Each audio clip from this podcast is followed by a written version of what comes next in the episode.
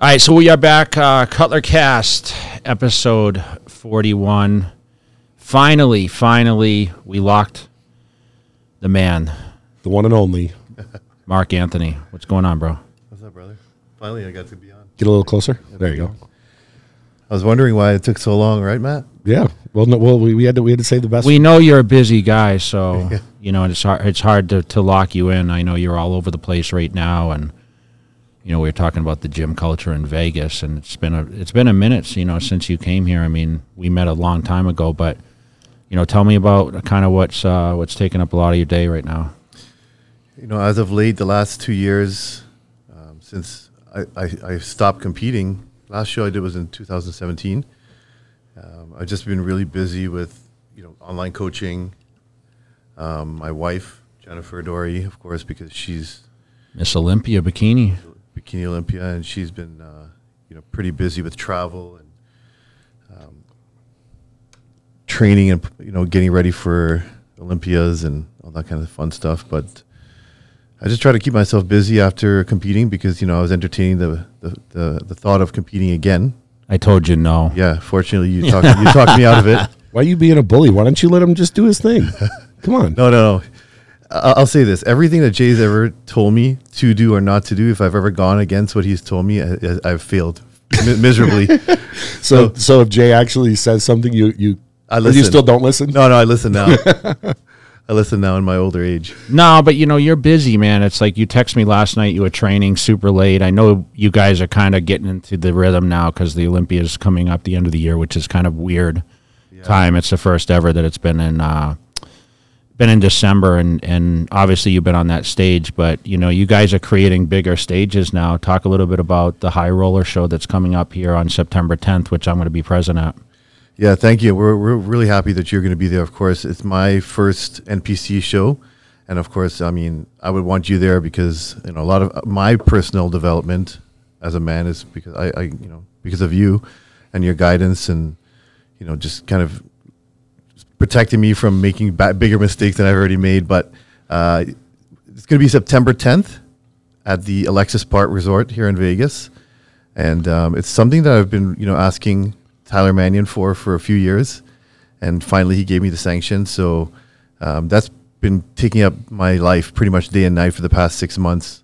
Is this just an amateur event or they actually have a pro part of it? Yeah, right now it's just going to be amateur. Okay. Yeah, I'm I'm happy with that because I really want to focus on you know the amateur competitors and people that are coming up. Uh, I'm sure we'll entertain a uh, pro division one day, but I'm really enjoying like you know really engaging with uh, people that are you know interested in competing in our show and people that are compe- competing in our show because you know I remember being there, so I want to give them the best experience, and you know we're really working hard in the production you know, we've been overwhelmed with support. We have over 35 sponsors, crazy. I know you told me some of the big sponsors, title Yeah. sponsors, and yeah, big sponsors that are really coming to the, you know, they're coming to the table and saying, "Hey, man, we, we believe in what you're doing. We want to, we love you and Jennifer. We want we want to support." You know, so it's pretty cool, dude. Because you came you came to Vegas and for my first show in 2011 to compete, and that's Yeah. kind of when we first met. And you had the the the cornrows then and all that. And I remember I remember the guy from Muscle Tech. I think it was Coy. boy, yeah, hit me up and he's like, "Hey, you know, our buddy's competing. You know, he's from Toronto, and I found you at the show, and you know, Yeah. we became like best friends. You know, and Yeah. of course, you know, you kind of were the uh, you were the start of the men's physique, right? Here, let's let's do this before we get there. Let's let's go back to where are you from originally. Let's like go back to and build up to that. Where where are you where are you from? So I was born in uh, a small island called Trinidad uh, and Tobago. Two islands, one nation. Trinidad and Tobago. It's in the Caribbean. Um, a lot of there's not a lot of bodybuilders that are from there. Darrem Charles was like the main guy from Trinidad and Tobago that was very popular. Um, so I, I, I lived there until I was nine years old, and then moved to Canada with my family, my father, mother, and my brother. Uh, a lot of my father's siblings uh, had moved to Canada when they were studying in university, ended up staying there. Okay. Um, and you know, just living in, in the Caribbean, it's not as prog- progressive as it is in North America. So my father was looking for a better opportunity for us, and then we moved to Canada at the age of ten and then I moved to Vegas at the age of 30. But you know, bodybuilding has always been like a passion of mine. I've been following it since I was a kid. Um, you know, that's where I discovered Jay and magazines and stuff like that. So now, when, when you and I were chatting before, you actually com- were training to be a regular open bodybuilder for Yeah. years. Well, he was. He was Yeah. an open Yeah, bodybuilder. So, so talk about like through through when did you really when did you first look at it and say I'm going to start competing? So I was just working out because I enjoyed working out. It felt good, you know, and uh, had friends that were bodybuilders, amateur bodybuilders in Canada, and they're like they were competing, and I would just always help them and uh, with the tan and you know whatever. Uh, particularly a guy named Alan Riley, who's still around. He, he trains at Pure Muscle and Fitness in uh, in Oakville at Dorian's gym, and um, Was that in Oakville? I mean, I used to go to Muscle Tech headquarters was in Oakville. right, it's close to there. Yeah, Is it really? Yeah, it's close to there. Okay. You know what's messed up? We still haven't been to that gym. I know. Well, we, we were going to like one go, of and then the best gyms in the pandemic. world. The pandemic. So yeah. shout out to uh, Pure Muscle and Fitness, Dorian, Yeah, uh, Dorian. Hamilton, and uh, his brother, and Noah. HD Muscle, because I know they're your sponsor. So, so okay. So, guys, so you were. Um, What's you were your out first there- show? So my first show was in 2004. It was a it was a bodybuilding contest, and at the time, remember, it's 2004. There was no other divisions for men. Uh, it was just bodybuilding. So uh, just by fluke, the guys that I was training with were like, "Why don't you try competing in a show?" Greg Kovacs told me that. The late Greg Kovacs. And he was like one of the biggest humans ever. And did Laura Creavalle train you? I remember I told you Laura. Creavalle, yeah. Laura Creavalle trained me. Um, I remember seeing her at a, sh- at a show once, and she's Guyanese, and you know from the West Indies where I'm from, and we were just talking, and she's like, "Well, why don't you do a show?" And why did everyone was saying, "Why don't you do a show?" Because I was always walking around kind of lean, and uh, I said, "Okay, well, would you coach me?" And she's like, "Of course." So she ended up coaching me. I would go see her every week at her at her store, and man, she was feeding me so much food. she was, I'm like, how does this lady get shredded eating all this food? You know, and she was very like lenient with my diet, but she was a, she was a nice lady. She taught me about posing and stuff like that. So, um, I did my first contest in 2004, and I placed fourth in the middleweight division, and I was so happy. You know, I was like the leanest I've ever been. Um, Mike Asadou actually helped me with that show as well. He was pretty good, that guy. Yeah, he was really good. He's actually working um, with Dorian and them at uh, Okay. Pure Muscle and Fitness. Yeah. And then, um, you know, I would drive to Columbus every year from Toronto and go see the Arnold and, you know, go to the expos and stuff like that. And now bodybuilding and fitness are, is big in Canada because of, you know, the new, the new people like Chris Bumstead, my wife Jennifer and stuff like that. But at the time it was like, you're, Nobody. you're a weirdo if you like bodybuilding, you know? There's a there's a ton of Canadians that are at the No, top there was right some now. good, like Henderson Thorne was there, and um, Jason Markovici was Jason there, Markovici, Henderson. Kovacs. Yeah, Kovacs, Bob Weatherall. Remember Yeah, Bob? yeah. Bob was great. Ben Pakulski, Fouad. Yeah. That's when it started getting more popular, you know? And then I, uh, I, I was visiting Vegas often. I was going to the USAs and stuff like that. And the first company that sponsored me was a company called Ripped Freak. Um, Don Govro and um, Alex Sava, two guys that were working. I believe they worked for Muscle Tech, then they worked for another company, and then they did their own their own their own uh, company. And uh, that's when I was wearing the, the braids and stuff like that. And that that's the, the brand that actually kind of put me on the map because they were sponsoring shows in the U.S. and people were, were recognizing my my face to that product because at the time they were using a, an ingredient called geranium oil, which now is It's banned. yeah, it's banned. Yeah. It's, it's it's obsolete. I don't I don't believe you can get it anymore. And now the synthetic is I think uh, DMAA, Yeah, yeah, which is banned. But that that product went through the roof, and um, I started visiting Vegas, and I, I loved it. What were you doing at the time, though, for work? I want to talk a little bit about your history back there. Yeah, so in Toronto, I was a, a nightclub host, nightclub promoter. You- For what club? uh, Century Room, um, Maison, Fluid, all the old, remember the, the, the, white Hummer out front. So Drake used to pull up there in I his used, I used to when I was in the music industry. We used to always go to the government. government, yeah, They'd always government. because I managed Was Mad, that the Mad was Links. the, like the real um, underground club, or It was like a massive. I went to Rave it one club. time. Yeah, I walked through and I walked right out the back door. Insane. Vince Pay was there. He was Yeah, there. that's right. Yeah, yeah. Vince Pay was always there. Yeah. Yeah. he was part of my kind of my group that we would hang out with, and um, yeah, that place was insane. It was like an after hour. one? It was called the government. So Yeah. Drake was wasn't big yet when he No, he was right? on- he was Wow. he was just getting popular, and he would pull up in front of Century Room in his Rolls Royce, and I remember he had an old Phantom, the big huge Yeah, one, yeah. and the plate was the plate said "New Money" on it.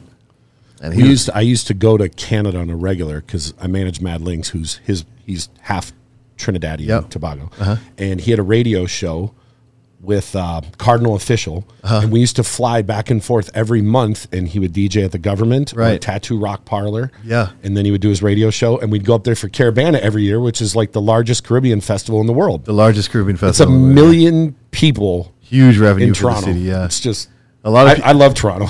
yeah, Toronto was cool, man. Was, I'm happy I grew up there because it was very diverse when it came to culture, and uh, I mean, it's a lot different now. I, I will never live there again, um, but yeah, I, I really enjoyed growing up there. I just I didn't like the cold, but I, I love the, the like I said the diverse culture and and there's lots going on. It's clean city and so when did you make the the move to Vegas? What year was that? 2000 and, 2009 I was coming here often. I got to see Jay come back and win. I was like a second row and I saw him win and I was like coming here often visiting, you know, networking, meeting people. Who did you know in Vegas then? Anyone or I had a friend. Um, her name was AJ, and uh, she she she lived out here, and she was the one that kind of said, you know what, make the move, and I'll, you know I'll, I'll help you to get a job and stuff like that. Um, so I didn't really know too many people like well, but she's also she was also Canadian, so um, she kind of like helped me out in the beginning, just like introducing me to people and stuff like that. was it easier to travel back and forth then or Much easier, much easier. Yeah. I mean, it was still a little bit challenging because I would get you know did they question you why are you going here? they would question me and say, you know, why are you going there? Are you going there to to work? And at the time, I wasn't. I wasn't coming to work. I was just coming to hang out and train and you know and learn more. Um, and then I said, okay, I'm gonna compete in the NPC because I had asked John Lindsay at the time if I could compete, and he said, yeah, as long as you have a U.S. address. So I, I bought my NPC card, and I think at the time it was like eighty bucks. yeah, it was cheap, yeah. Yeah, I think it's like two hundred bucks now Yeah. and um, I did a John Lindsay show in California. But you and I had started communicating uh, like right when I moved there because Coy had connected us. Yeah. Uh, I remember Jay had texted me because Coy gave him my number, and Coy was like, "Yeah, I'm going to set you up with Jay." And Jay texted me, and you said it was it was you, and I was like, "What the fuck?" Jay? texted just you just fucking text me. Yeah. You know, so I text my brother and my dad. I'm like, you won't believe this, you know. and then uh, I remember I came I came to hang out with you at the Mandarin, and that was it, man. From there, we just we never Larry's laughing over here. He had a big smile on his face. I mean, we mentioned the Mandarin.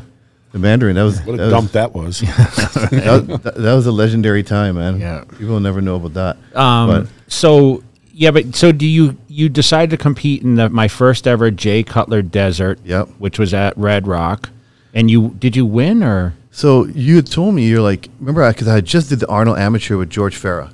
okay? I placed fifth in classic bodybuilding. That was the division I did.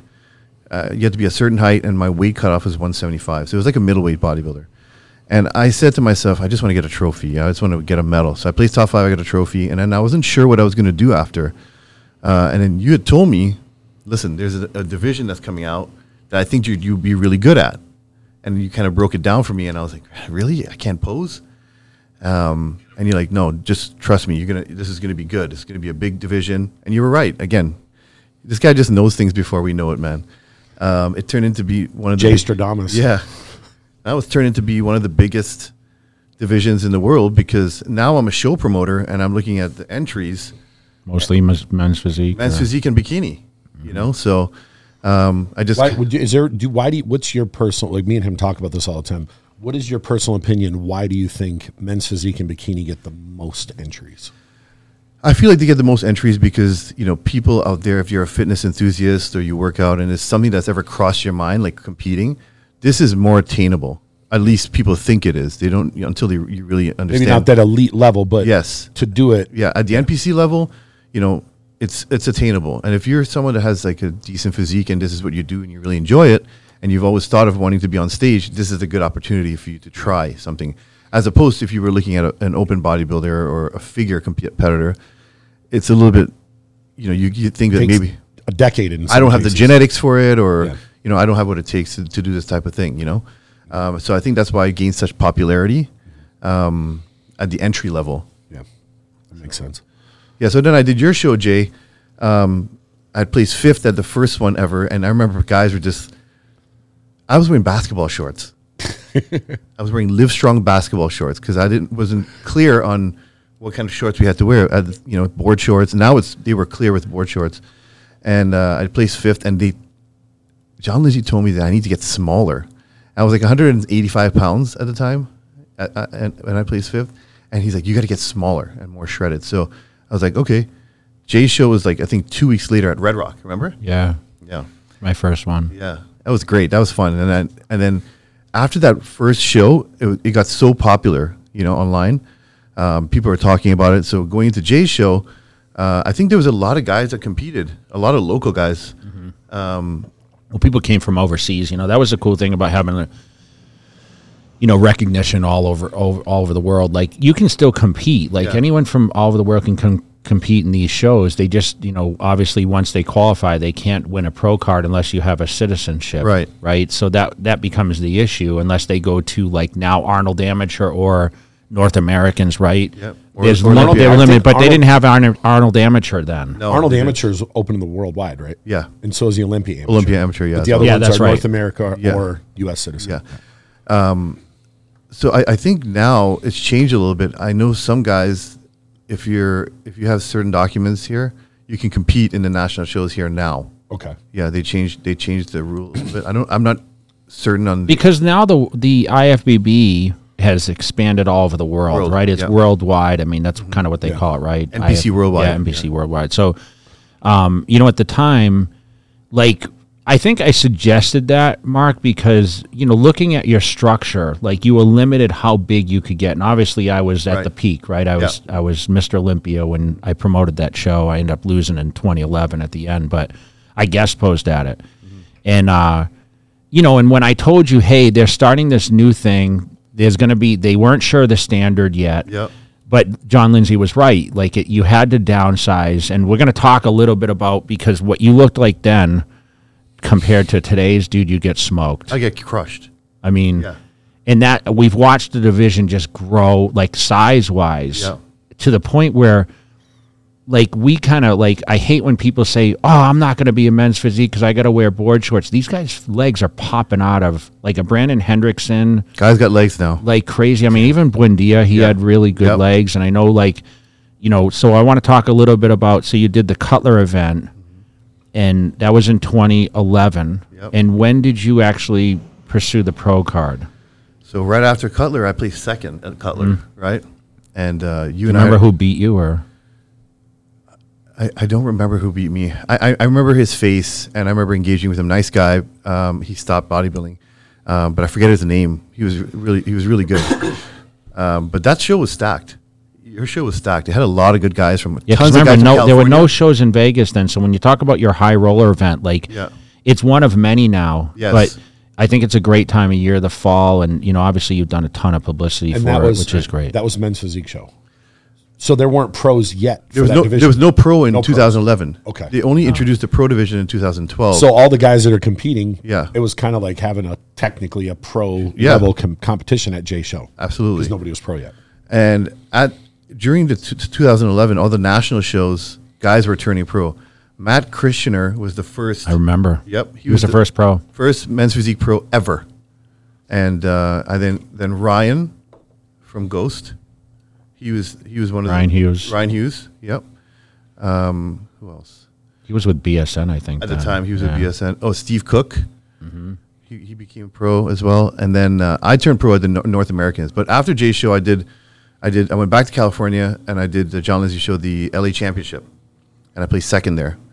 Then I went to North Americans when it was in Cleveland, and I won my class. Uh, See, and back then that was the only show you could have turned pro at Only national show I could have done was the North Americans. because you were because you couldn't do the USA's Yep. or nationals because you were a Canadian citizen, yeah, Yes. yeah, So that was like if you wouldn't have turned pro there, you'd have had to wait a whole year. yeah. Have to Wow. wait a whole year. One or done. yeah. And then they introduced it in 2012. But at that time, the division was gaining popularity, and I was gaining popularity because Jay was putting me out there like, "Hey, this is my guy. I think he's the best." You know.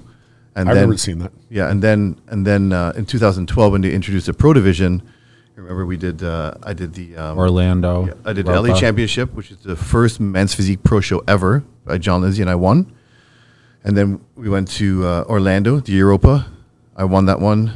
And then I went to New York Pro, and I won that one as well in Tri in Tribeca at the time. That was cool. There. That was so cool, yeah. And then, and then, I was told to just take a chill. At that point, just uh, you know, let other guys. yeah, three for three. Yeah, And they didn't have the Olympia at that point, right? No, the so first- so you would like the standard, and uh, you know we talk about like what what what is men's physique about? Like what do you what how if you could describe the ultimate body in men's physique without saying a person, right? Because I know like Brandon's the champ now, and Buendia won after you, and whatever else. But what's like what do they look for? So men's physique, the criteria and what I believe it is, it's you know, it's an aesthetic look, right? It's not people will say it's an athletic look, but I believe it's a lot more muscular than an athletic look.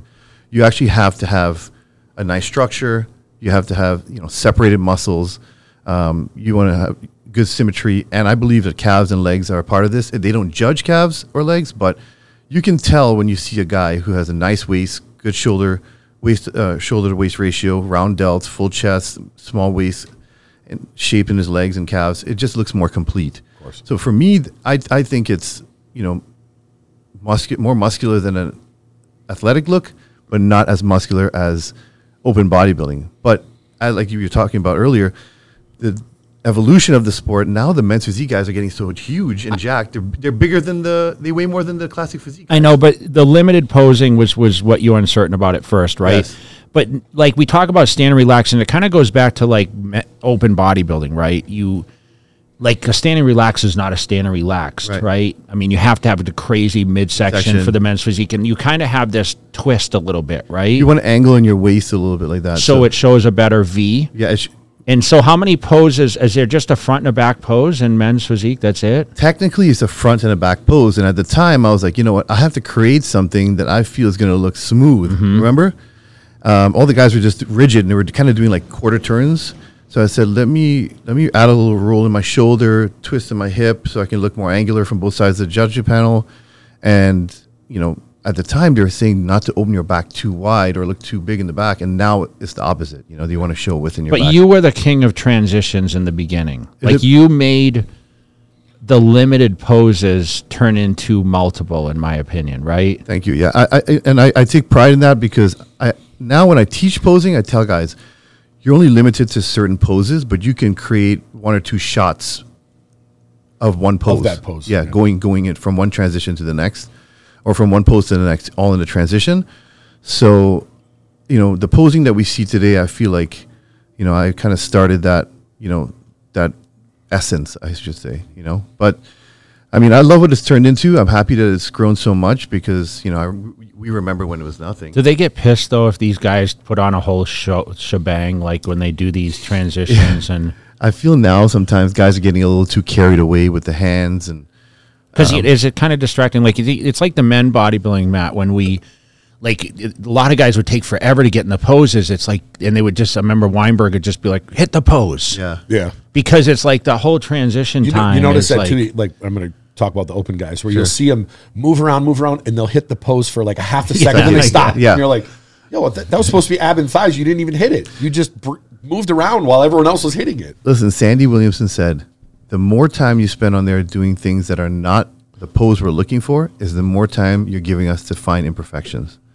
That's a fair statement. I know, to but say. dude, so right now there's like 70 guys qualified for the is it Well, it's so how many? I so I looked up. I looked up going into this year's Olympia. Right. And down the road, I'm going to have a rant about this. Okay. But there's over 50 guys right now in men's physique qualified, and there's still another 15 plus shows. Yeah. Plus, I don't know if points matter in that division.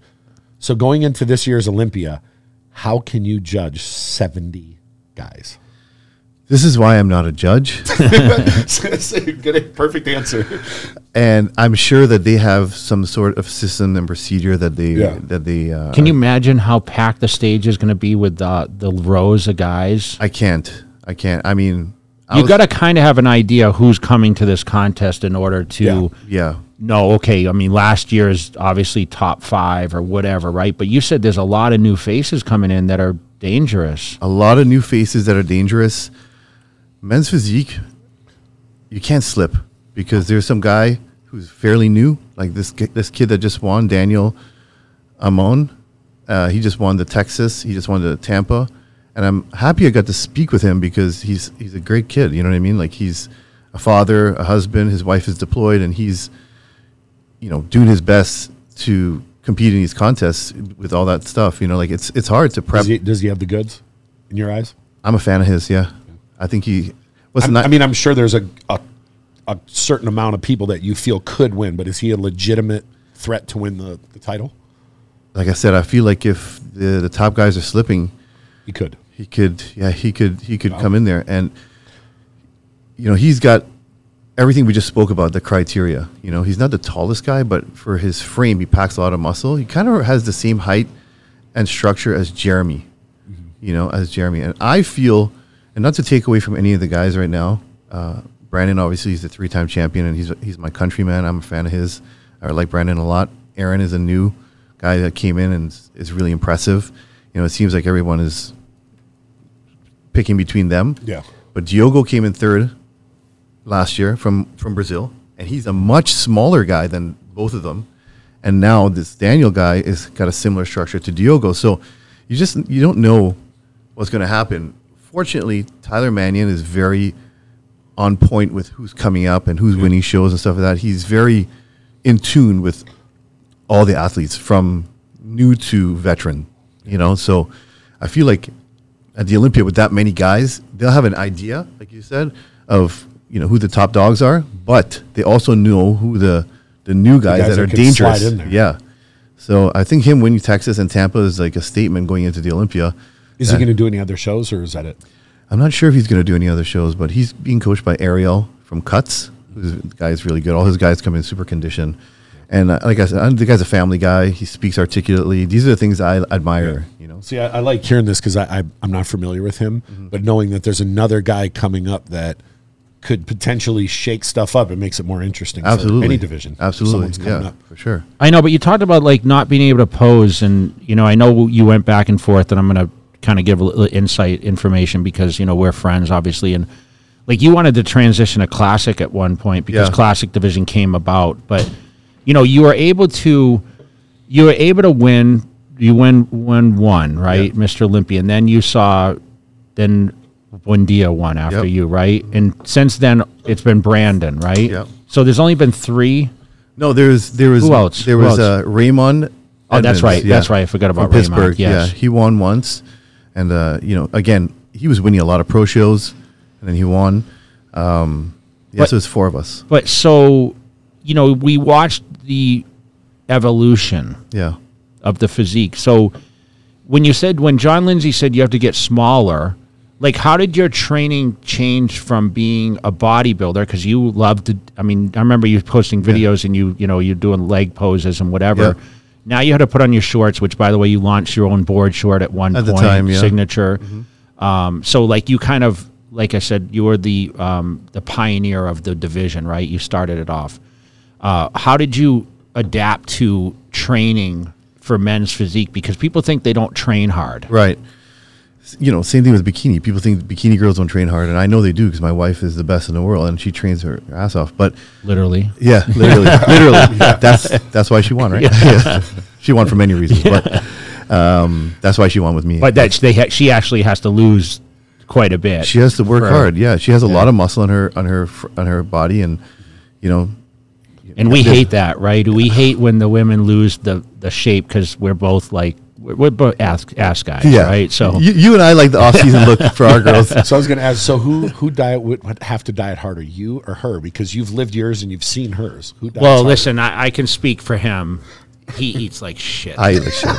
I eat like shit. Yeah. Listen, the past two months I've cleaned up a lot. Yeah. Just because she started her prep and I want to be He's supportive. lost twenty pounds. How much Yeah. weight? Almost twenty pounds. Like, Okay. Like 50, between fifteen and eighteen pounds. I think she said that one time in the gym. Yeah. we were, we were training something. She's, I'm like, "How's the diet going?" She's like, "Mark was eating cookies last night in front of me."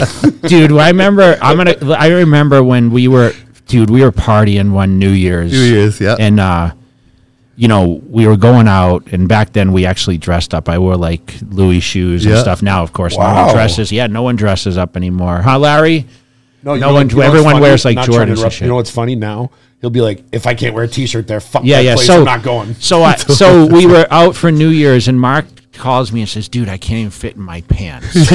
he couldn't button his pants, so he he was like a, a heavy Samoan Yeah. look, Dude. and he says, "I'm so fat." And this was this was um this was in 2012. Well, it was were we turning into twelve? Was it eleven to twelve? I think it was 11 to 12, yeah. and we were out and i remember we partied whatever and that was like when you started actually you're like i'm gonna start prep and Right, yeah. whatever because you had to compete in the spring yeah. and i remember dude you were just so overweight Overweight. because you just ate like a lot of um I was eating out all the time. yeah but you were eating a lot of like uh like ethnic food Foods, yes. right? Remember? so So how fat? How fat did you really get? I think at the time it was like 230, but like and you had to compete what what did you compete at, at in that spring like 185. yeah think about that That's a lot. It's a lot. but he was very very Yeah, but- but sloppy here- it but wasn't here's like he was sloppy. But full here's the difference. Were you happy though? I mean, I, I, Not when he couldn't button his pants that Not night. that part, but but sometimes when you're fat and happy, you feel way better about yourself. I You're rem- like I look like shit, but man, I, I'm eating good. I'm like, gee, I got to go buy some jeans, man. I remember, dude. Once you got in shape, every everyone, uh, even close friends. I remember John's girl was like, "I can't believe that's the same guy." Yeah. she couldn't believe what you transformed into. Because I mean, I would just you flip this- became the best in the world. You know, shortly after that. yeah, man, I'll just flip this, this the the switch and get to work. And I enjoyed my off seasons. You know, Be- probably wasn't the most productive, but I, I flip the switch for like half a day every once in a while. That's But how I am now. he is. Yeah, that's Yeah. how he is. But That's how I am I'm now. trying to. This, this podcast will keep him on track a little bit. So Yeah.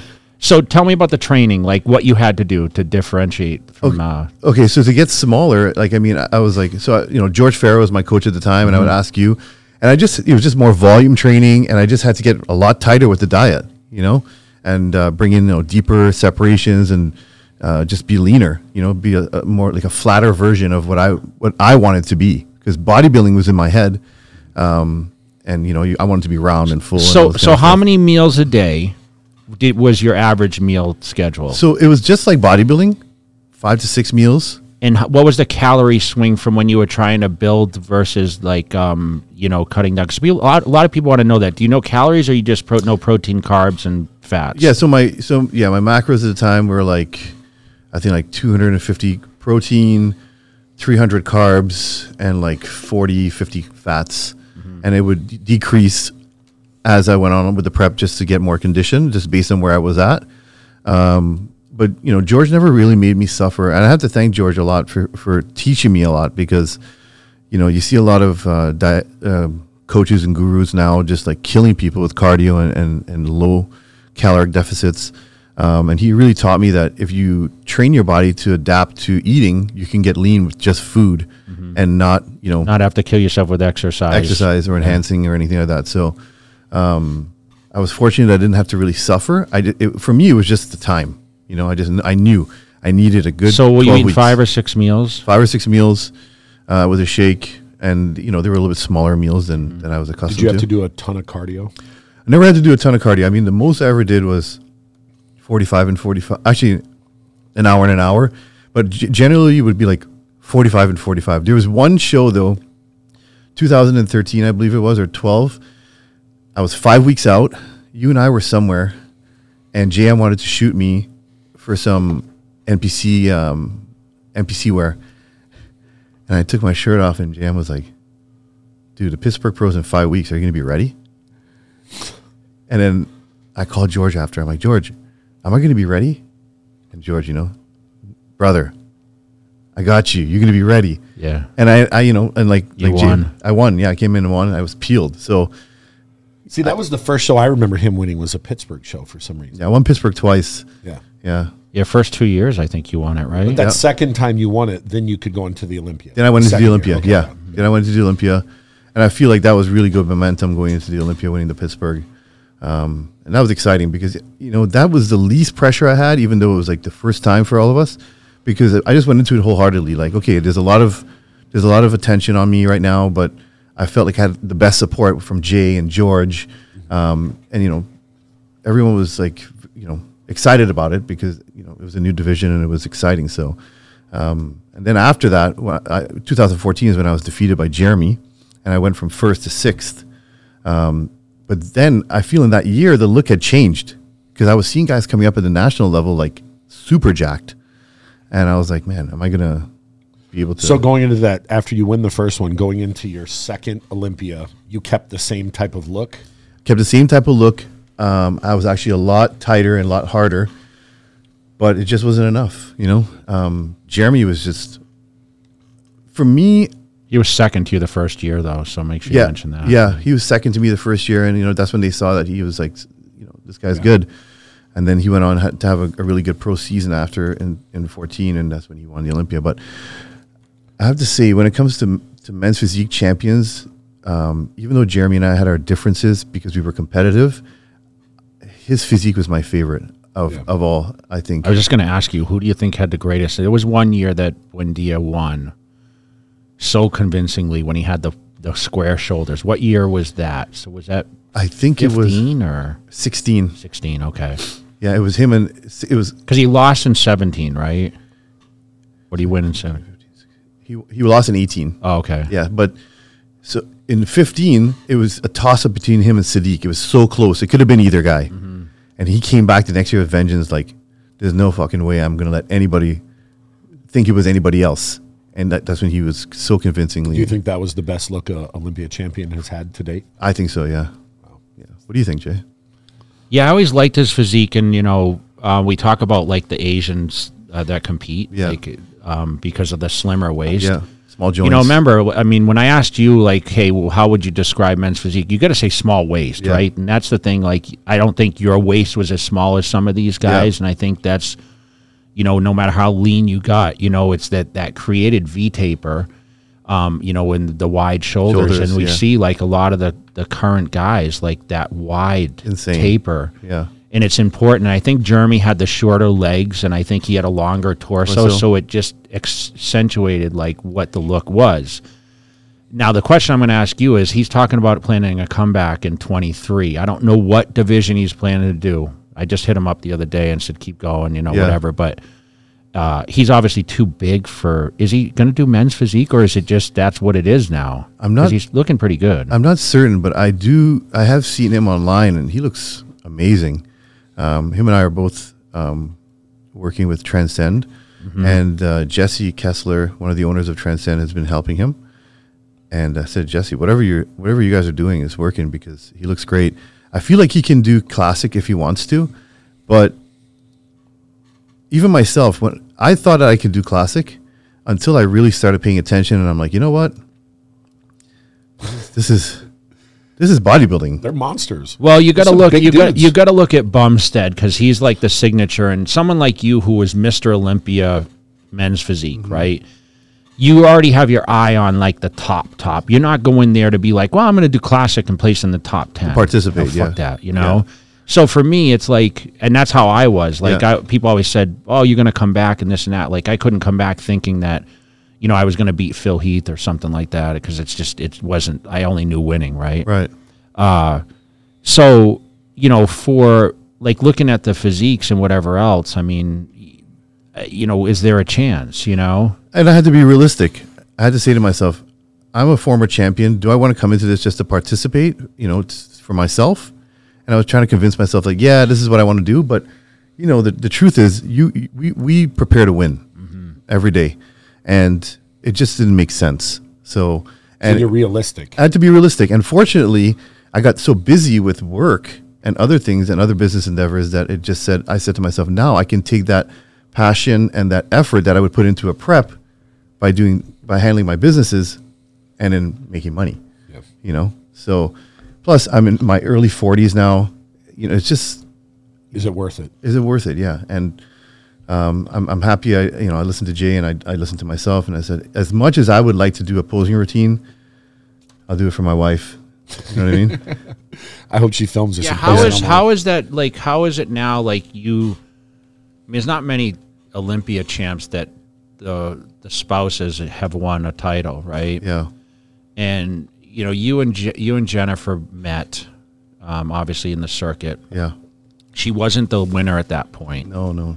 She was just coming in fresh, right? Was her first? She got fifth or something her first Olympia. Her first Olympia. So we met in Tampa, at the Tampa Pro, and I had Nicholas Vullioud here, and he, from Switzerland. One Remember of my, Nick, I yeah, remember one of my Nick. close friends. Yeah. he was preparing here for Tampa, so I went with him to Tampa, and I had saw Jennifer on a Canadian Instagram page, and I was like, "Damn, who's this girl? She's like really good, and she's really hot." So I'm at in Tampa. I leave the the hotel to get an Uber to go to Whole Foods to get food for Nicholas, and I see her pulling up in an Uber, and I'm like, "Damn, that's that girl." Anyways, long story short, we met there, and um, of course, her number was two two two, my favorite number. And I told her that's my favorite number, and she didn't believe me. Until you know, we, we got to know each other Yeah. better, and um, yeah, her first Olympia, she placed tenth. Wow. Yeah, she had placed second at the Tampa, and that qualified her for the Olympia. She placed tenth, and then um, her second Olympia, she placed fifth. Third Olympia, she placed second, and then her fourth Olympia, she placed first. First. So I mean, it's great. Uh, you know, it, it also gave me more encouragement to put to step aside from what I was doing the competition thing and focus on her because now I, I felt you know more purpose in in serving her as opposed to myself. Do you think you're her worst critic? Like you have an eye, obviously, and I mean you had to be perfect. Like it, I do you look at her? Are you like the eyes? Like we all, I always say to people, I hate the word coach, so I say you need a great set of eyes, someone that knows, because a coach obviously doesn't sometimes. Oh, I have to learn someone's body, right? Right, right. It takes like a few cycles to do that, like Yeah. co- contests or whatever. Like you now, like you are in the in the trenches every day with her, and obviously, like you were training with her last night, like. Yeah. And I text you the other day, and you're like, "Oh, I have to go to the gym with Jen and make Yeah. sure she's training, right?" Uh, how does that like? Are you like nitpicking on what she does or how the physique is looking? So this is a this is a tricky thing because when it's boyfriend girlfriend or a spouse relationship with critique, it's about how I deliver the message to her, right? And we make a lot of decisions together. Fortunately, she's very savvy with her her body and her digestion, um, and she's realistic. So we, we make a lot of the, the programs together, her diet together, and we, we agree on it. We put it in play, and we see how it works. So this off season, she had an amazing off season because she didn't have to compete, and she kept her body weight ten pounds under what she usually goes to. So she stayed leaner in the off season, and now her body's fresh. So we started her prep three weeks ago, and her body's responding so efficiently. Um, and it's she's having one cheat meal a week. She's eating a lot of food. She's eating 200 grams of carbs, and she's getting leaner and leaner and leaner. So um, to answer your question, I, like I said, it's just how I deliver the message, and we plan things together. Do you feel that carries over to your other clients too? Because I know you work with Fit Body Fusion, Yep. um, which now they have a lot of coaches, you know, including like Terrence Ruffin, your wife. I mean, Terrence is not there everyone- yeah. anymore. Oh, he isn't here. No, he's not there Okay. anymore. But yeah, they have a really good lineup and roster of coaches. Jamie DeBernard, the founder of the company, has you know really allowed us to run our own business under her uh, umbrella, and she wants us to all to be individual coaches, like with our own style. That's what creates dynamic in the in the business in, the, in her company. So uh, between Jen and I, we have like 150 or 160 clients. And they're all competitive people. Most of them are competitive. She has more lifestyle, lifestyle, people. yeah. I'm I'm more working with competitors. Um, but yeah, so far her prep has been going good. The, and and you know, the past few years I've been with her. I've literally been with her at every show right before backstage, right before she walks on. You know, so it's like we look at each other like she, I'm seeing it, she's thinking it. So we have a good connection that way, and she listens to what what I have to say. So, and like I said, we put things in play and we see how it works. And so far, we've been having a lot of success. Tell me the pressure of being Mr. Olympia, like especially the first ever. Like, did you?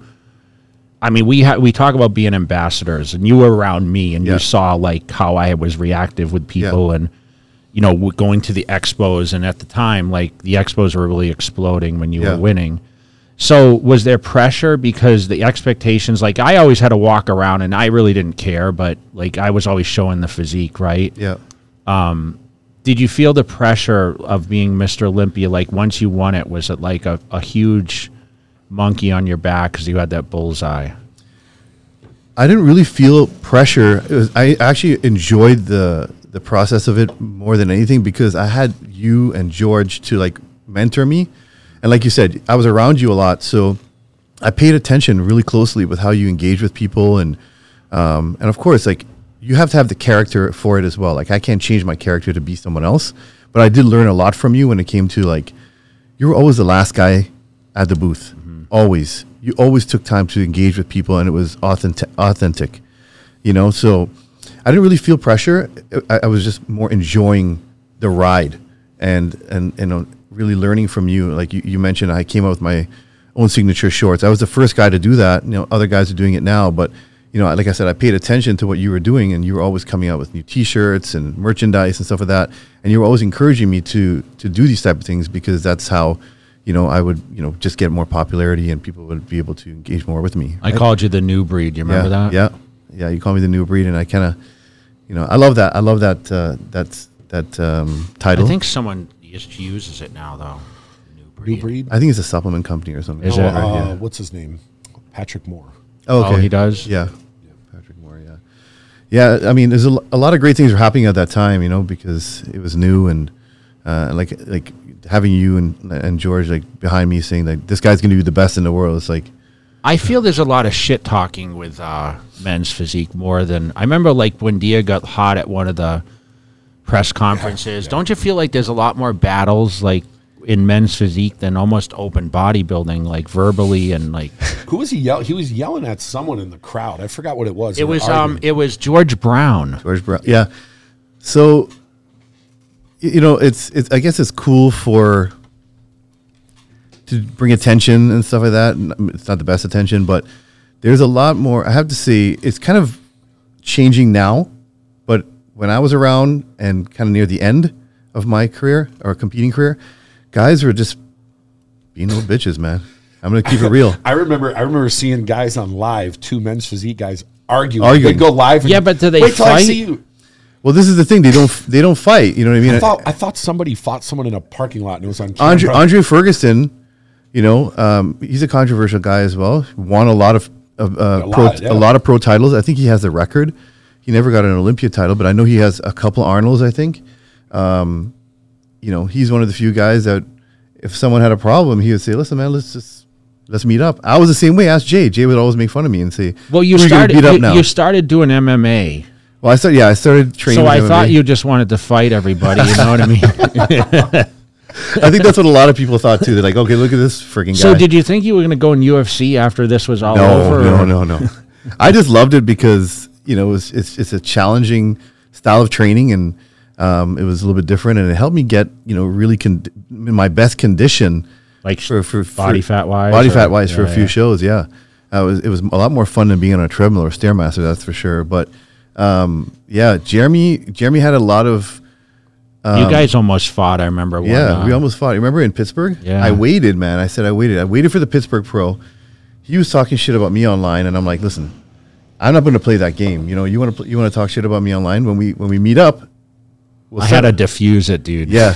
we were doing a roundtable for one of the for the Olympia. Or yeah, it was Olympia Yeah. online. Actually, I think I was there. You might have been, I but was it was there in with Phil. Pittsburgh, and you were like, It was "Oh, in, let's it was go in a inside." back. It was in a back room, and they were filming everybody in Yes, the circles. yes. It was It- 2015. Yeah, yes, Yeah, you're I was right. there with Phil. Yep. I remember that. Steve Weinberger was there.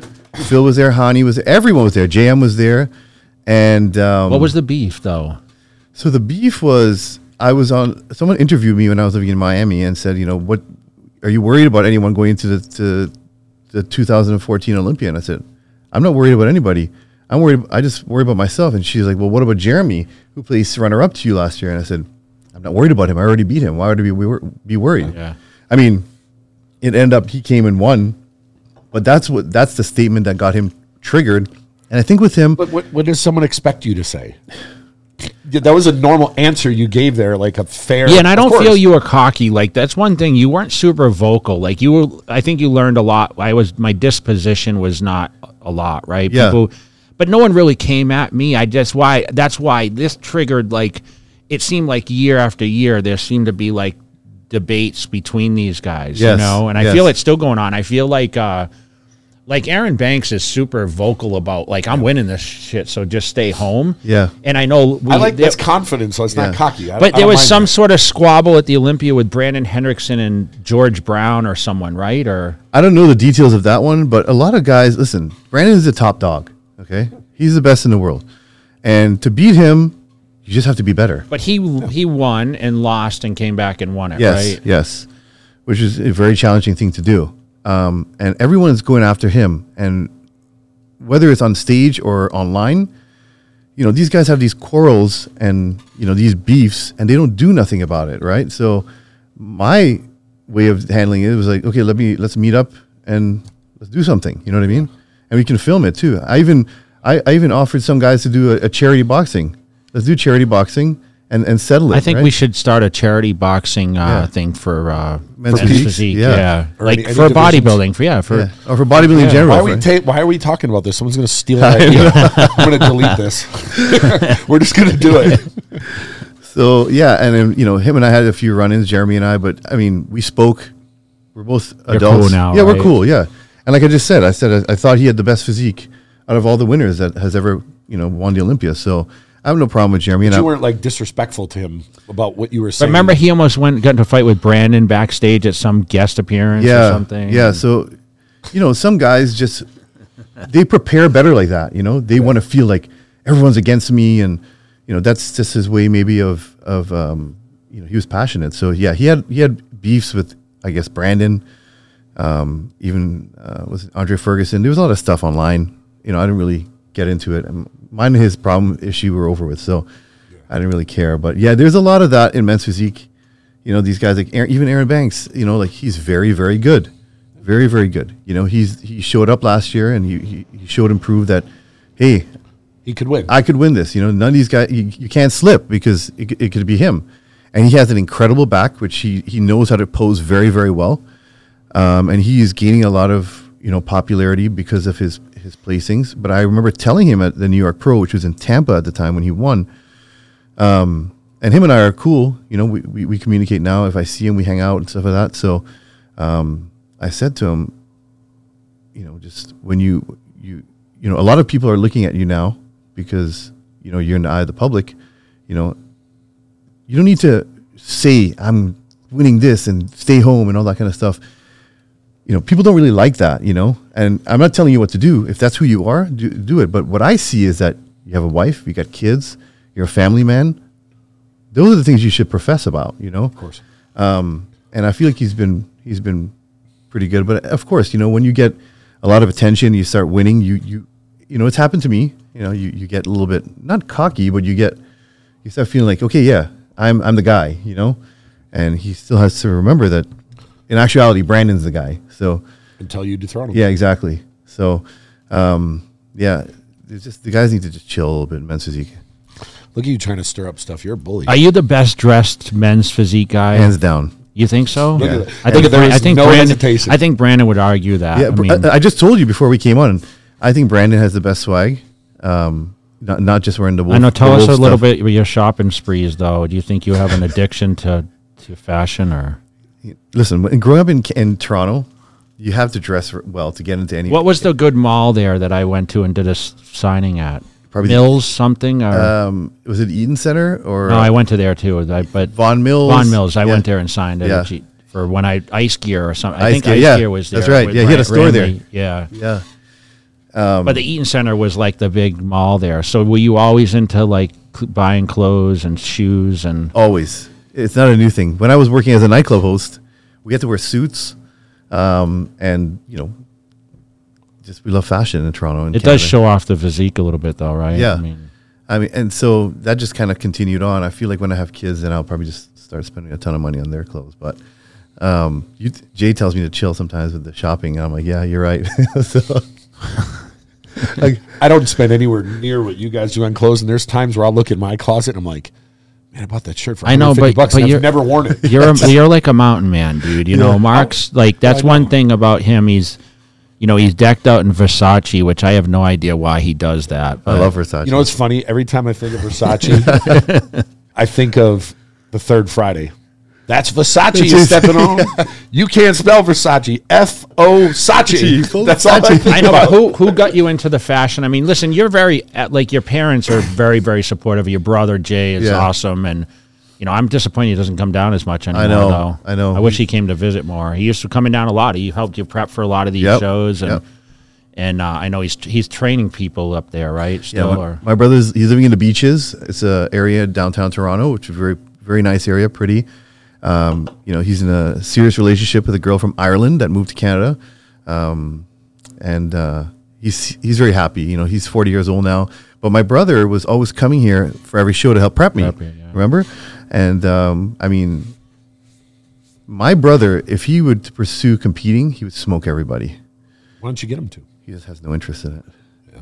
Yeah, he's just he's he's all he's all about one with the earth and you know the universe. He's very That's good. peaceful guy. Yeah. does he like Vegas still, or yeah, he he, li- really doesn't come with visit with your parents as much. No, he because he's so busy working and you know his just lifestyle is different now. You know he had more time to uh, accommodate me at the time, and now he's just you know spending time with his lady and they have a like I said they have a condo downtown in the beaches and so he's doing life like that. And uh, my parents come often. I'll probably move them here next year, early next Oh, year. they're going to move here. Yeah, I know you talked about it for years. Yeah, yeah. Now, now it's time. You know, my dad is going to be seventy, even though he looks like he's in his forties. He just looks so young. Man. Your mom too. Yeah, Like, yeah. They, you know, they they take care of themselves, and I, I just said, eight months of winter. It probably doesn't sound appealing anymore. You know, so I, I really want. I just I just told him to quit his job. So he quit his job.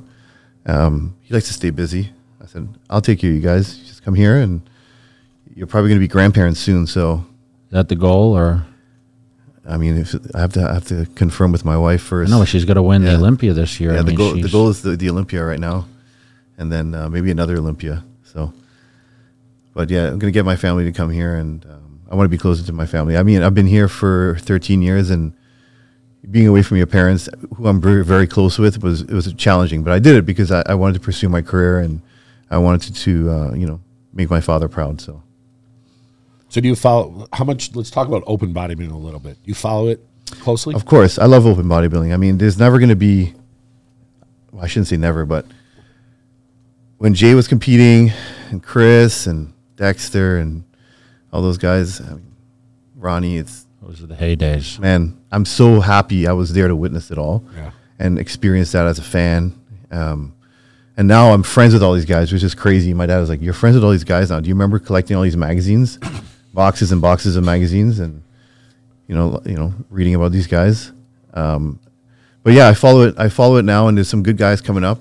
What do you? If you were going into this year's Olympia, what do you? Uh, just talk about some of the guys you coming in, and what do you? What are you seeing from the guys? Hunter and Nick are the guys that really stand out to me.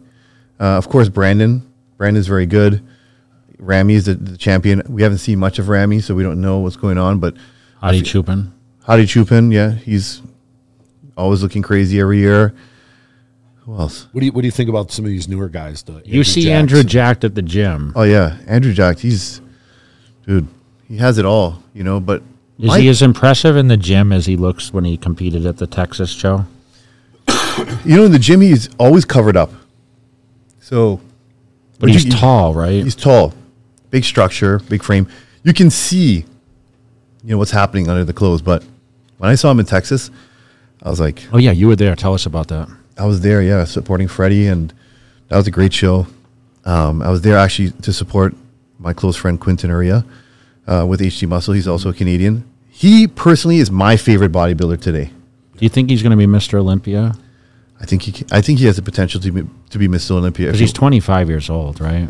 uh, 26. Yeah, same- same He's- shit. Yeah, he's he's got young. he's got the shape for sure. He has the shape. He has the structure. He's just got some baby muscle, man. He just needs a little bit of time. And I feel like this this off season, he really made some really good improvements. And What would you think if he did like like what Phil Heath did, where he said, "Fuck it, I'm taking a year and a half off, and next time I come on stage, I'm going to be undeniable." I think he can do that. Because he's young enough to as well. Yeah. He's not like it's not like he's in his 40s. He's 26. I think he can do that. And I feel like now he's finally gaining his confidence. Yeah. Like you have to believe in yourself that you can do these do these things. If other people are saying it, you know, like people that are very seasoned in this industry have told him, like, listen, dude, like you could be the best. you, know, you could be Mr. Olympia. Um, he just needs time to fill out his frame, right, Jay? Yeah, I mean, he was here, he shot, and I told him this exact thing. I said, "You got to be confident." Um, you know, looking at some of his shots, dude. I mean, he can stand right with the best, but he's just got a, li- you know, he's just got a little bit of a gap to fill. Yeah. and I mean, I think he, another another thing, he's a little taller, right? Right. But he's so young. I so mean, young. think about that. When I was his age, I was second to last at the Olympia. And, uh, you know, there's a lot of shows, there's a lot of good guys coming up, but, you know, he had an outstanding showing. He just needs to just another year, and he made, like you said, great progress. Yeah.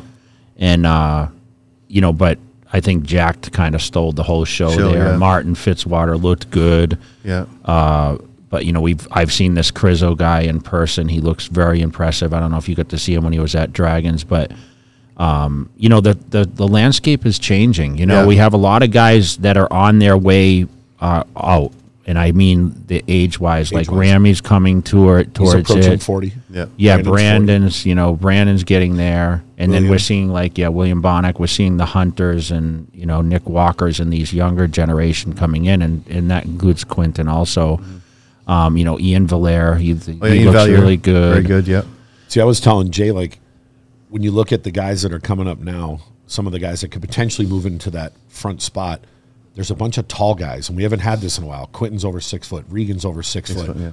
Andrew, Andrew Jack. Jack is this this Michael Krizo. Yeah. There's four guys, and they all have small waists and wide shoulders. Nice shape. We haven't had this in a while. Time, even yeah. though Regan still has to grow, Quentin still has to grow, but there's a lot of guys coming up that have that potential frame to be Mr. Olympia. Sure. But who's going to jock for position and when and where? And if all these tall guys come to fruition, do these other guys, like, do some of these other guys coming up, if Andrew Jack nails it, can they beat him? Listen, Andrew Jack has he has everything. He has all the tools. Every all the body parts are there. I mean, and when I interviewed him for NPC News Online after, he said that this was just eighty percent. Yeah, I still question why would you do in a show and say oh, I'm I'm only eighty percent. You know what I mean? But it, I guess he was, I, from my understanding, and don't quote me on it. Flex Wheeler really wanted him to do that show. Yeah. He had originally planned for the UK Arnold. Arnold, yeah. and he said, "Hey, jump in, you're going to win this," and hell of a hell of a decision, you Yeah. know. So shout out to Flex Wheeler. So we're gonna. sure. we're- I mean, Jay and I are gonna see him in the UK next month, Right. And that's there's gonna be tougher competition Competition there there. because you got uh, Yeah. uh, what's his name, um, James. James Hollingshead Hollingshead. is, is Amazing. Yeah, I think Fitzwater is doing it. So too. he's going to stand next to someone who's super dense, Yeah. which he he didn't have in this this particular lineup. and even Martin Fitzwater from the last time we saw him in Vegas. Jay, remember? yeah. He looks like a different guy. Yeah, he trains Branch, now, Branch and now. Brian Dobson. Yeah. I mean, that's that's like he's in the he's in the midst of the hardcore yeah. space. So it seems like, you know, all these guys kind of migrate. Like you talked about coming from Canada to Vegas, and I think that really like was like, hey, I'm going to go where it's potentially greater for me. Yeah. And you're seeing like Martin went from you know he- Colorado? yeah, Colorado. You saw Brett Wilkin move down to Florida. Um, Ian's migrated to Florida. Yeah. Chris Bumstead, the same thing. Uh, we're seeing all these guys now Yeah. that migrate, but we still live in the mecca. Yeah. Like this is the hotbed for bodybuilding. I think it always has been. No, it. I don't feel. I feel like California was like the Yeah. place to go because that was visibility. Remember, it started for me visibility. Like Yes. you had to go to California Yeah. to be close to the books, but to be in the cultures now, and and we're going to talk a little bit about the gym situation. Like, you know, you spend a lot of time at Dragons. I know you you pop over at Fit Club. Um, you've supported LVAC and EOSs. Um, you know, we've been to the lift factories and Z- uh, Yaks Fitness or whatever, um, Powerhouse, Yep. Iris, and Hide. Now we have the new gym opening up. Yep. Elevation Fitness Yeah. coming from uh, Miami, Florida. When is when is the grand opening or when is the official open date of Elevation? Because I know you're close to these guys and you had a relation because obviously you lived in Miami Yeah. for a while. Uh, talk a little bit about that. So Elevation Fitness is from Miami. Um, it was it was the founder is a guy named Angel Bahana, and Angel and I became friends in 2014. I prepped him for NPC show. He did really well. I think he won, and um, we we stayed friends. You know, throughout this time, we actually um, worked together at a gym called Iron Addicts in Miami, which Uh, I came down there and spent some time Remember? there for a minute. Yeah.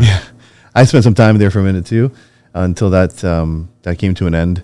and Angel went on to open Elevation Fitness, and um, now he is expanding in different cities. So the first city they wanted to go to was Vegas, and um, as you know, like you said, this has become a huge market now for bodybuilding. Jay and I knew it before. We knew this was going to happen, and everybody's moving here from everywhere.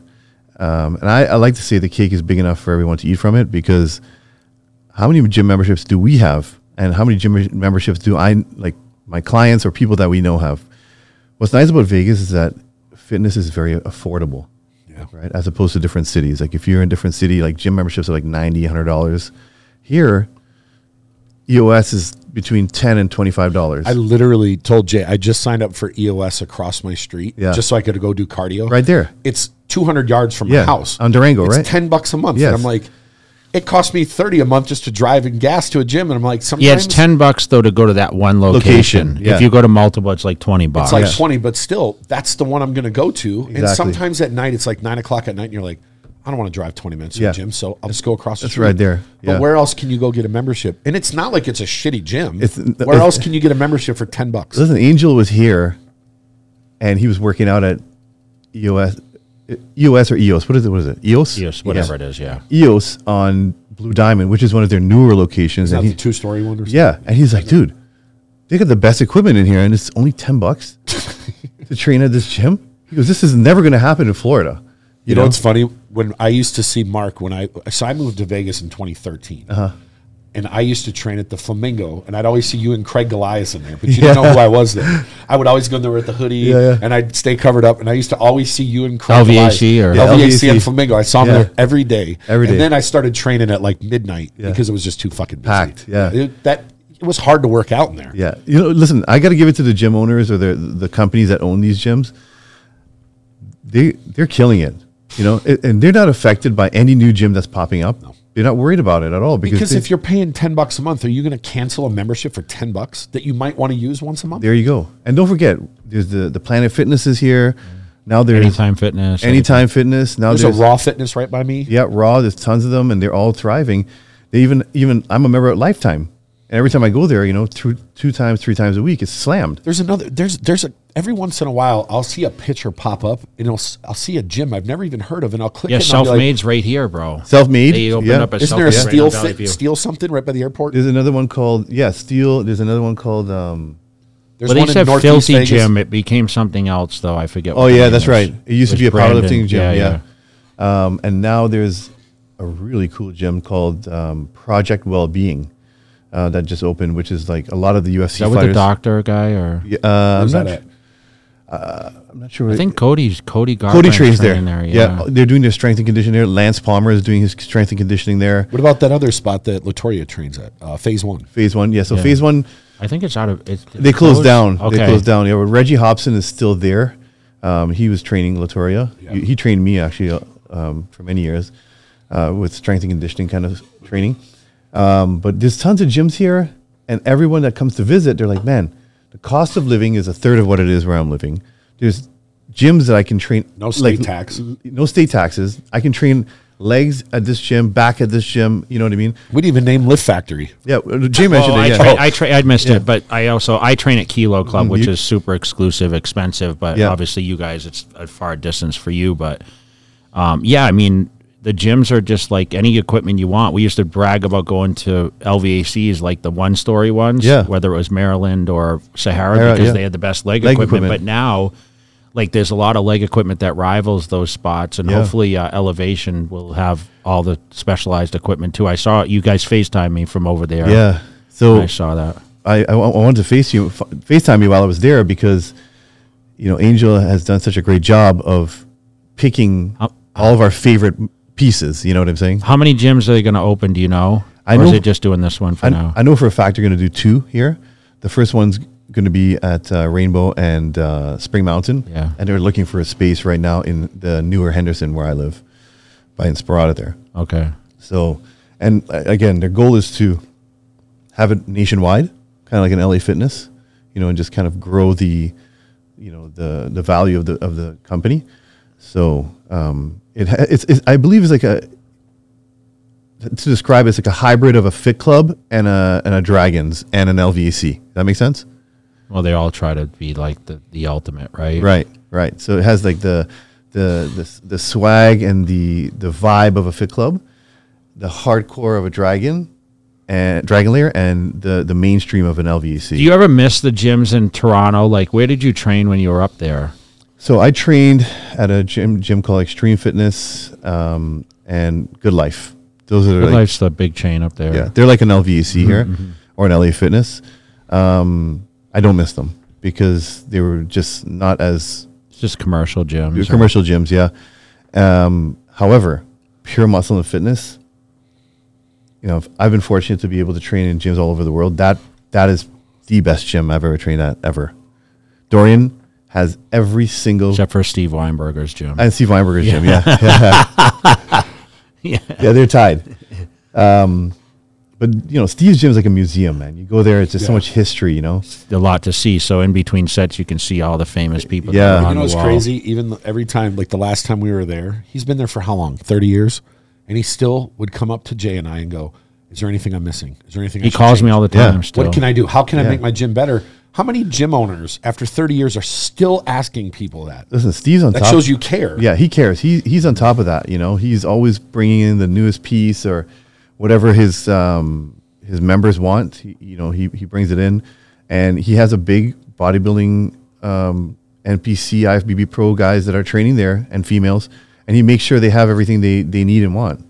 So yeah, you're right. How how hard is it to find motivation these days? Because I know sometimes, like you've been talking about competing again, which I've been highly against. yeah, uh, Like, so you're like, I need to get in shape. yeah.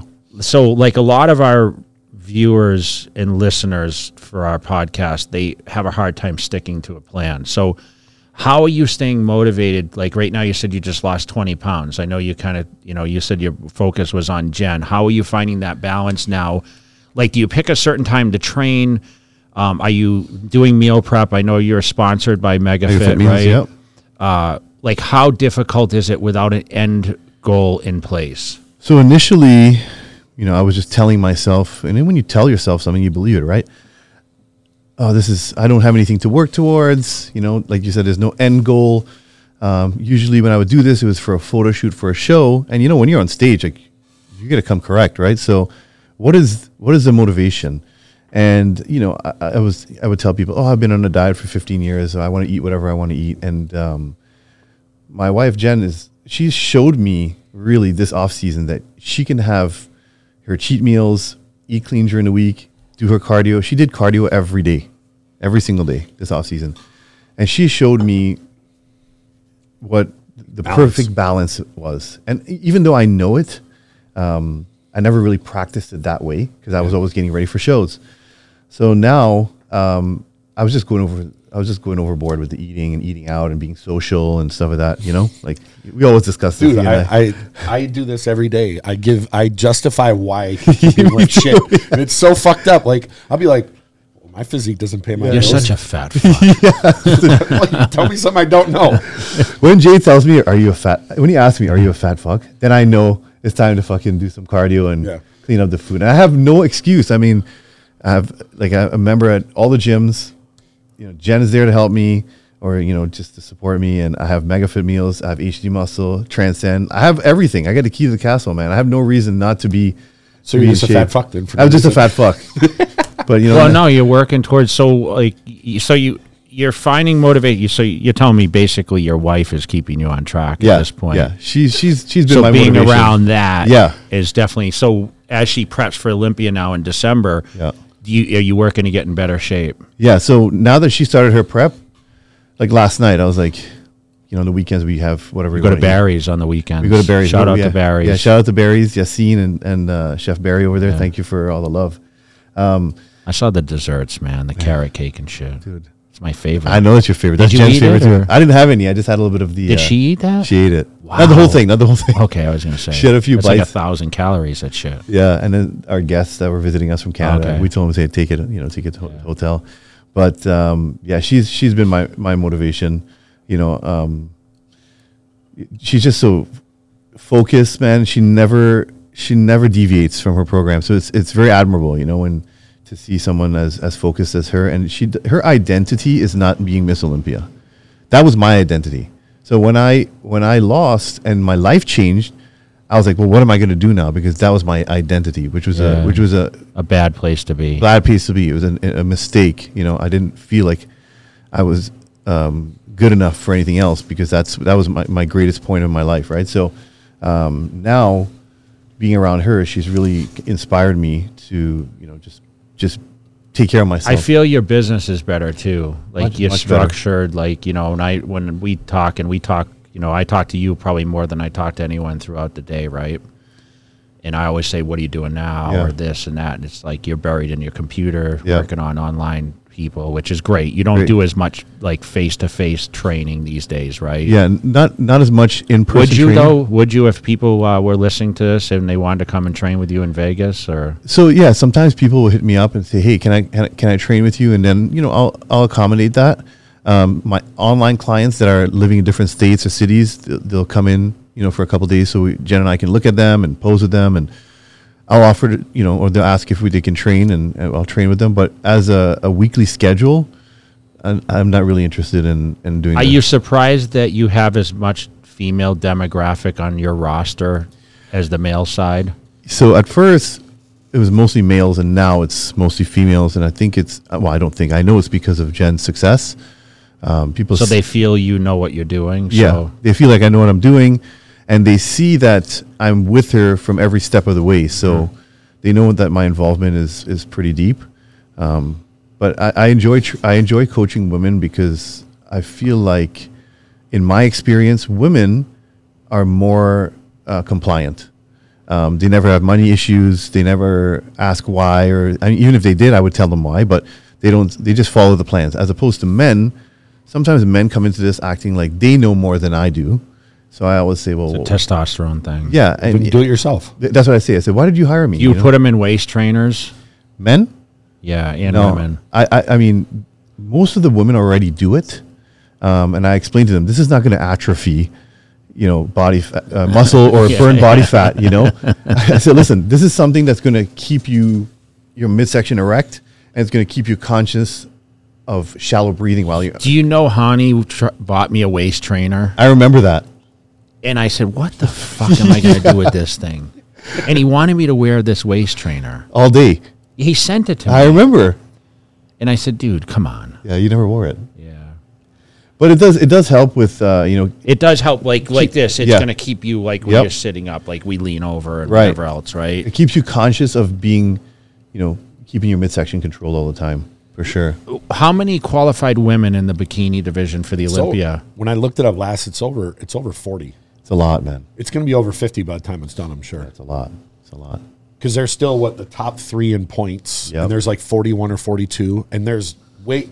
Like I said, there's I, when I looked up the schedule last, there's eight or nine open men shows still. Yeah. The only one that doesn't count for this year, after I spoke to the Olympia people, is the second Spain show. Wow. That's at the end of November or mid-November. Okay. Romania this year Counts. counts for this year. So whoever won Romania last year, which was Samson, Yeah. he's no, not Samson. Um, no, he won Prague. Whoever won Romania last year. year. and this year, both guys are going to qualify for the same. Oh, good. This year. Good. So, I mean, how many more bikini shows is there? I don't know, man. There'll probably be fifty-five to sixty bikini girls. Yeah, I- close to seventy men's physique. There's over fifty classic already. The judges have their hands full, but you know, I feel like it's very good for the business. You know, um, I feel like bodybuilding is getting, and fitness and bikini and all the divisions are getting that that allure again. I feel since uh, Jake Wood and Dan Solomon took over the Olympia, um, it's much more appealing. You know, the, the, I feel like they're outlining the the winners at, with star power again. Again, I feel like the allure is back when it comes to that that prestigious contest. However, I feel like a contest of that prestige, sh- you know, having that many competitors kind of gets trivial. It- you guys created a lot of YouTube content now, though. Yeah, we're doing a lot more YouTube content now. It's you What's know, uh, what's the YouTube channel that you guys are promoting right now? um, Jennifer Dorie. Uh, if you type in Busted. busted, I don't even know. Um, You What's- could just Google We'll it. pull it go, up, Go to yeah. YouTube, Yeah. Mark. Where's Larry? Yeah. I think I think it's just Jennifer Dorie. But you guys are doing a lot showing the lifestyle and, Yeah, and we're- how important is that media do you feel to continue um, the visibility? Um, because you would travel into a lot of shows, but you've kind of you guys have kind of stepped back a little bit from that. I remember you said that I, you were cutting the travel a little Yeah. early this year to kind of re, regroup and focus on the training. Yeah. So last year, you know, I'm We were everywhere last year. we were everywhere last year, and I just wanted Jennifer to be at all of the big events, all of the small events. I wanted to show that we support the NPC and the IFBB Pro League. Not only, you know, we, we not only do we talk the talk, but we walk the walk. You know, and that's part of our commitment to the to the organization because we love this organization. It's created a lot of opportunity for us. It puts food on our table, and that's our way of giving back. We went out of our own pocket to all of these events, um, and it was important to me for Jennifer to engage with her fans. And I felt like the best way to do that was being present and doing this with intention. Our intention was for her to engage with her fans and her to have become familiar with judges and, and show promoters and people within the business, you know. Um, I wanted everyone to know Jennifer off the stage, not just on the stage. And she's so articulate, she's lovely, and everybody loves her. And that, that was important to me and obviously to her as well. So, you know, her being amazing on stage is one thing, but for people to know her character, I felt that was more important. Uh, this year, we're not traveling as much because she's defending her title this year, and I know what that's like, right? So I wanted her to just be in a really good place, you know, not too much travel and too much stress or anything like that. And we have two dogs that you know, like our our, our children, and um, one of them is getting older, so we just want to spend as much time with him as possible. And um, she's just so zoned into her prep right now that I don't want anything to Distract. distract her. Yeah, yeah. I Do want to do commentary at the Olympia? I do commentary, yeah, for the men's physique division. Yeah, So you're doing it this year? yeah, I'm doing it this year again. pretty cool. Yeah, I enjoy that. You know, Is Um, it hard to critique your uh, the people that you competed with at one point, or like some of these guys? They feel like you're disrespecting a little bit when you have to make critical uh, points about their physiques, or do you not really get too deep into yeah, I don't get hard critiques? I don't get too deep into the hard critiques, you know, and I feel like I have a good relationship with a lot of the guys. Um, you know, a lot of the guys um, are very respectful.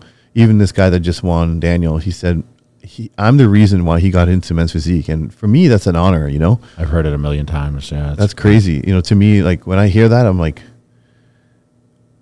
I don't know if it went over my head or I just didn't realize, but a lot of these guys started this because of me, and it's like I said, it's such an honor. I, I told him he made my day. You know, like because I feel sometimes like people forgot about me, um, and I it- feel that way. yeah, I feel like people forgot about me, and you know, you know, we discussed this before. Like, I came in when social media was just no, Starting. I, I started fizzling out when it, social media started getting very, very popular. You know, Instagram and these types of things. And me being a little bit older than the guys that I was competing with, the younger guys were a little bit more savvy with digital stuff, right? So they were posting more and creating more content, and it's become kind of a popularity game. Um, you know, who has the, the followers and stuff like that. I know Matt's brought that to my attention a few times about uh, engagement and these type of things. So um, when I critique them, I just keep it real, and I give my opinion. I you know I make sure I I know, I know how I, I'm. Yeah. I say in my opinion.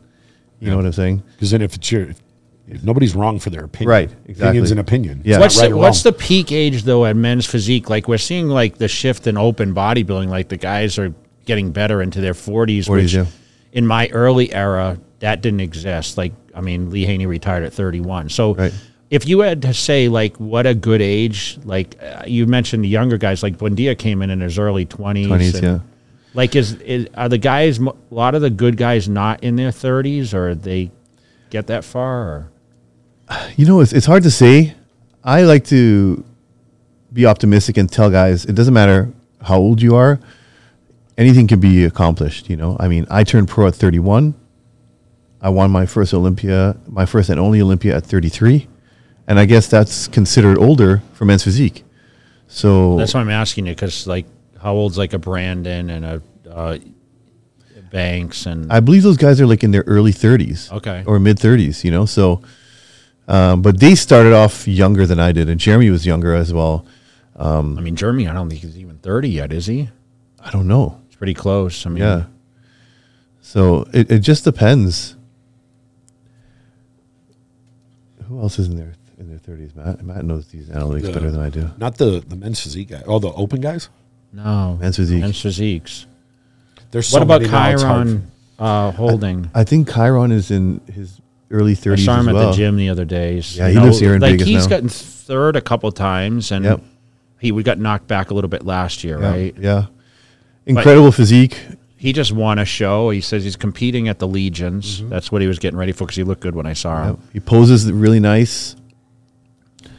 Uh, he mo- who, he moved to Vegas. He left Yep. you know San Diego San to come Diego. out here and like we talk about all these guys trying to further their careers. You know, Yeah. I, I mean, you know, visibility is something you always told me about. And, you know, if, if, if you're not getting seen online often, you need to be seen in person as well, I think. So I don't know what his, his business structure is when it comes to, you know, getting out there, but um, nice guy, super nice guy, you know, always pleasant. does he have a shot to be up there? I think he does. I think he does. I think you know he. But I feel like the guys that are getting the love are the ones that just kind of have that wow factor. You know what I mean? And not saying that Kyron doesn't have the wow factor, but I feel like, you know, the guys that are you know in the face of the NPC News Online and you know they're you know doing interviews and these type of things, being more involved. Um, I think that's that will help because Yeah. you know you get seen more. Um, so it, it just depends. I mean, ultimately, it's about the physique, right? Um, and Brandon's been he's been the signature for the past three years. So I Do you, think, think, do you think Brandon can do get number four? I think he can. Well, Is it is he already won? Is it three? He's won three. Oh, Yeah. so, He so won he's two, won two in a row. and- Okay, yeah, okay. yeah. I think he can. I think he can. And I think that people at- people's attentions are on the newer guys like Erin and this Daniel guy and some other guys that were coming up. Like e- that guy that I was talking about, uh, Daniel. He beat Andre Hany's guy. You know, and I feel like Hany's guy was a favorite going into it. Andre is very good and he's he very popular. second? He got second. Yeah, and he's very. And he's po- the biggest social media person there is, right? oh for sure. For in the men's division, physique yeah, he's Yeah. got over like five million. yeah, on Instagram. and don't forget Sadik is also coming back. Oh yeah. Yeah, He's qualified for. He's the qualified. Yeah, yeah. He won the Pittsburgh Pro. You know, that's, that's something he I saw to him. do. Yeah, I saw him compete there. He looked good. Very good, very good. Um, so it just depends, man. That you know, I didn't. I didn't really think about it. It didn't click in my head that there's only been four men's physique Olympiads because you don't really, really sit down and think about it. Think of bikini came in, and how many has there been? Well, how many classic guys have there been? Bumstead and Breon, Breon. And Danny Hester. Chris- Danny Hester was There's the been first, four, yeah. and, and men's physique's been around two times as long, Yeah. the same amount. So, so who, who? So it's, it's Bumstead, Breon, Well, well, Danny Danny, Hester. Hester. won the first Hester. one, then Bumstead. I mean, uh, then Breon, Breon, and then Bumstead. Bumstead. So Bumstead. three. So three. I'm Yeah, sorry. Yeah, yeah. three. Why was I thinking four? Yeah, three. So And that's only been around for three, four, five, six years. yeah, Three champions. What about classic? Do you follow classic? I love I love the classic physique uh, division. I mean, that's something that I wish I competed in. Do you think? Do you think uh, there's guys coming up that could beat Chris? Urs. Ramon. Chris is pretty dominant, man. Of course. I mean, th- I mean, people could people see these guys and it's exciting because they're new and they're they're really good. But there's just something about Chris when he comes out. It, it was like Jay when Jay. There's just something about Jay and Chris when they come out and they hit certain shots. You're like, that's a fucking wrap. You know, like He's wide, you know. he's Yeah, wide, He's so wide. He's tall. he's tall, Structure. structure. He knows his shots. Yeah. He hits kn- him well. He hits him well. You just don't want to take your eyes off of him, and I and I and he does it with confidence because he's not a cocky guy. He does it with confidence, and you know you got to give him props, right? The guy has an autoimmune disease, right? He has some health issues, um, and he's a bigger frame guy. He was a bodybuilder, so he has to keep his weight under control in the off season. Like I said, he'd be wearing shorts and a t-shirt, and he look like a normal guy, and he'll take his shirt off, and you're like, what the fuck? If I remember right, he told me he could gain like another eight pounds for his height. Oh, really So he's still not maxed out. There you he go. can be like I think it's two forty because he's over six one. Yeah, there you go. So he could get even bigger. Yeah. But uh, what about some of these other guys that are coming up? Oh yeah. So uh, the other guy and and and you know people like like myself, they forgot about me. They kind of forget about Breon, but Breon, like his last Olympia, looked incredible. I think it was this. Looked great. The guys were all great. It could have tossed like You know what I mean? no one. I mean, I mean, look at look at the Arnold Classic. Like the, all those Ramon, guys. The Yeah. Ramon guy coming up Yeah, from Brazil. Is, and then Terrence, like you, again, Terrence you see Terrence. Terrence is unbelievable. He's yeah. unbelievable. He's so complete. He has it all. You know, in the condition. Ramon. So now the the, the new breed or the, the new blood of of classic is Ramon and Urs.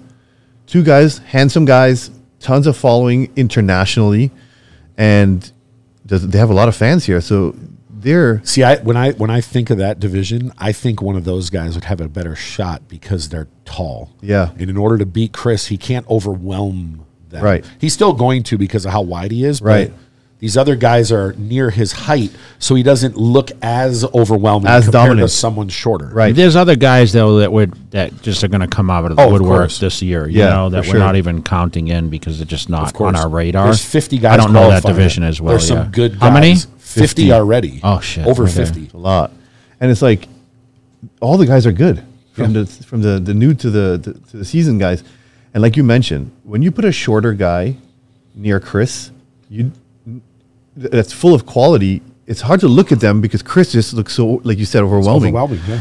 And now when you put him beside Ramon and Urs, you know, they got smaller waists, but they're not as dominant. But your your eyes aren't as just automatic to Chris. Right. Sometimes you go, man, this guy's okay, okay, You Right. I just think Chris is going to be hard to beat, um, Yeah. and I and I know that he's aware of the guys that are coming up who are very good Yeah. now. So he, I feel like this will be his best look this year. I hope so. Yeah, I hope so too. We all the, the bigger any one of these guys gets, the more it helps the sport. Now, one other division we should talk about, obviously, because you're super close to it. We haven't even spoke about it, bikini. Yeah. uh, because your wife's the reigning champion. So, talk about the the girls that you see. Obviously, you're you're going to be biased towards your wife winning, but sure. you see other girls that have really good qualities that you can talk about, saying, "Wow, this girl could do it," or I'm talk about that. Yeah, I'm also very happy that the bikini division has become very, very competitive as well. Yeah. It's not just like two or three girls that are like, okay, well, they're automatic, you know? Yeah. I mean, there is that element as well, but um, there's a lot of girls that are coming up that are winning pro shows that are going to be compared to the, the top girls. And I feel like there's going to be some Bikini for me would be the hardest division to judge. so hard. And this is just again my opinion. You could take the girl that f- gets first and fifteenth, Yeah. and you can make an argument Yeah. and not be wrong for them to swap. Yeah. So that- who was third last year? Uh, Maureen? Maureen? Okay, I thought she was fourth. I don't know, maybe. Mm-hmm. Okay, so Maybe she was Ashley third. got third. Yeah, Maureen Ashley fourth. got third. Ashley got Okay, third. so you have Jen, who's obviously, and then Lauralie, who's taller and Yep. like you know, it's a whole different look, Yeah, right? totally and, then, completely different look. and then if Ashley, Ashley, who's unbelievable by the way, like to go from winning and basically revitalize her career and Totally come back revi- up, yeah. and she must have been ecstatic with the third place finish. Uh, like, how do they judge it? I- You know- because they all look know good to me. yeah, we yeah. so you're, So, you're I, so all I focus on is Jen's best look. And that's when she started really taking off because Jen has glutes and hamstrings and quads and round shoulders. You know, she her physique is very round and, and bubbly. okay. which Right. is sometimes not what they judge. Exa- though. exactly, right? So I had to make sure, we had to make sure that she had a more compact physique with the conditioning and her waist is insane with that roundness. I didn't want to I wanted to, I wanted to keep the integrity of her look without saying, okay, let's try to look like this. I said, let's we're we're, we're setting the standard for her best look, and we're gonna go into it hoping that this is the standard that they're gonna choose, and that's what they did. Yeah. Right. So she's not looking anorexic Yeah. or super depleted, striated. I, I wanted to show her strengths, with his, which was her shape, right? And the condition was just on point, where it was not too too much separation and not not too soft, I should say. I thought it was pretty clear cut. You and I were sitting watching the show, and we like both agreed, like, okay, she's got After, this, after right? so we, I was at Tampa, and I think would she get Third. third? Yeah. And then when she came back, obviously she qualified. Yep. And I think she did the Arnold then. Yeah. And you saw the Arnold look, and you said, "Okay, if, if she mimics this, Yes, yeah. she's in the driver's seat," and she did. So But we, kinda- we were sitting at the Olympian. it was pretty like, okay, she's Yeah. going to win this thing, yeah, right? I figured she was going to win that one. Right. It's just, man, it's it's just that would be the hardest. I would not want to judge that. It- it's hard because it's and, and I mentioned in I think one of the um, the JTV um, interviews that we did with her that people think or in our YouTube people think that bikini is just like this easy thing you know um, oh bikini workout or bikini this but finding that perfect balance of shape structure condition stage presence and poise is so hard because you can't be too much or too little, right?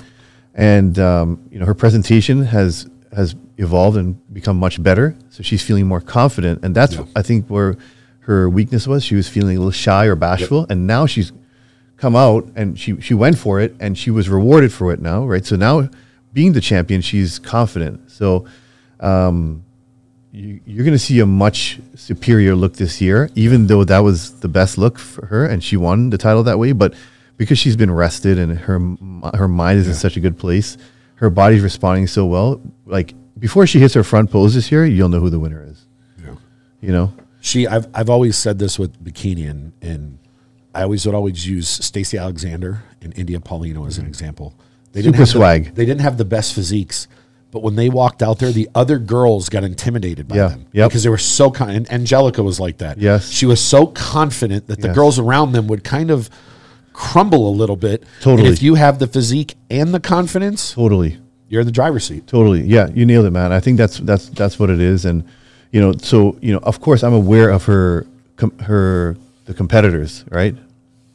Laura Lee Chapato from Canada as well. They're good friends. They know each other for a long time. They came up together. Lauralie turned pro a year before she did. They'll battle. They'll battle. Maureen. The, yeah, Maureen.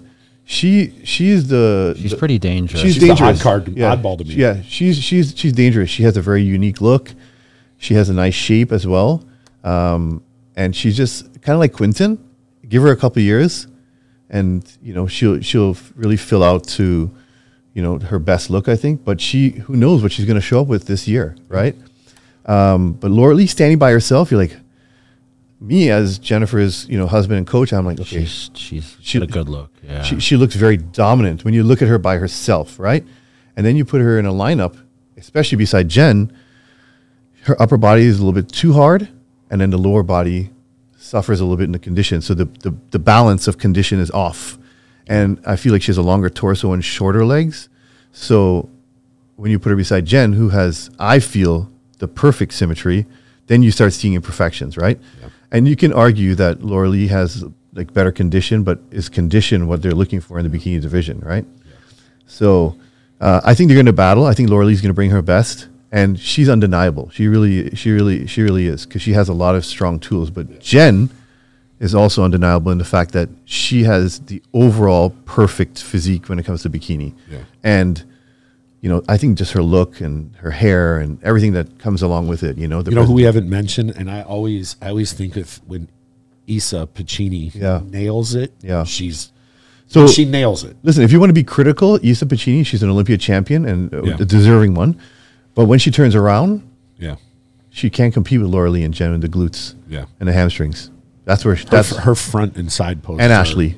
Yeah, Ashley. We didn't even talk about Ashley. yeah, so Jen, Lauralie, and Ashley and Maureen are the heavy hitters when it comes what's to what's the girl's name? And, and I'm, I forget it. The girl that just won Tampa. She's from Vegas. yeah, Amy. Yeah. Very good. Amy Velasquez. Yeah, Like she- I saw the pictures and I was like, wow, this girl's really good. She's very good. She uh, also is a, a fit, fit body fusion Okay. Will she be a runner this year? I think she's going to get a good look because she won two pro shows, but then she just did the Nashville show and placed second Oh, that was this weekend. this weekend. Yeah. Okay. Yeah. That's Jen Who won won that that? show That last sucks year. because that can hurt your momentum. It's going to totally hurt her momentum. So who won it? You know, or was it just another girl that um, isn't a big big name? Oh, um, what's her name won it? Uh, uh, Vanya. Vanya won it. And Vanya, amazing physique, amazing shape. She just hadn't nailed her condition. Yeah. And she finally nailed the condition. Yeah. Lovely girl. Super cool. but she had pla- placed behind her, I think, at the other shows, or not? I think so. Yeah, Oh, Okay, I think so. And uh, Amy, her lower body is incredible, and then the upper body is not developed like the lower body. So she has some some some symmetry Balance, yeah. imbalances. Yeah. You know what I love about bikini though too? You'll see some girl that will that'll come out that you've never heard of, yeah. and you'll look at them and go. I, re- I remember the first time I was at uh, the first show and Margret Gnarr competed, Mm-hmm. and she walked out and I was like, "Who the fuck is this?" it was her pro debut, and she smoked everybody. Yeah. She had she nailed it. Yeah. and you never heard of her, just some girl from Iceland. Yeah. and at the Olympia, you're going to see some girls that are there that we might not have seen that won a show in Poland Yep. or somewhere else that Yep. that are that could be a could be a factor. So I'll tell you what's special about this Olympia. Ashley Kaltwasser, three-time Miss Olympia, the highest pro wins Of all any of all time. Yeah, of any division. Elisa Pecini, Olympia champion. Janet Layug, Olympia champion. Jen gets to beat all of them this year, That's good. and then put the stamp on it. And then the other thing I would say too, all of those, and and then if you add Lauralie, Laura Lee, and yeah. her six Arnold yeah, champions that are yeah, in that group. yeah. So yeah, we're very excited about it. Jen is looking She should forward be to it. pumped, hell yeah. She's super pumped. This is what she wanted. She wanted to be in the lineup of the best of the best, Yeah. and um, we're excited. Yeah, it's gonna be great. That's What do you man. think? I think it's great. You know, I guess he decided who he's picking for the Olympia bikini division. sure. But He's not going to come out public. He's going to keep it quiet. Yeah, you think Ramy repeats? Man, I like Ramy a lot. Um, we haven't seen him. You know, we haven't seen him. we, And saw I mean, him, we saw him at three thirty six. yeah, we that saw that one picture, and you know, you can't translate what people post online. I know. because you see these guys in, in backstage and you're like, what the fuck? they look crazy online. Not Ramy, but just p- sometimes general, people yeah, in general.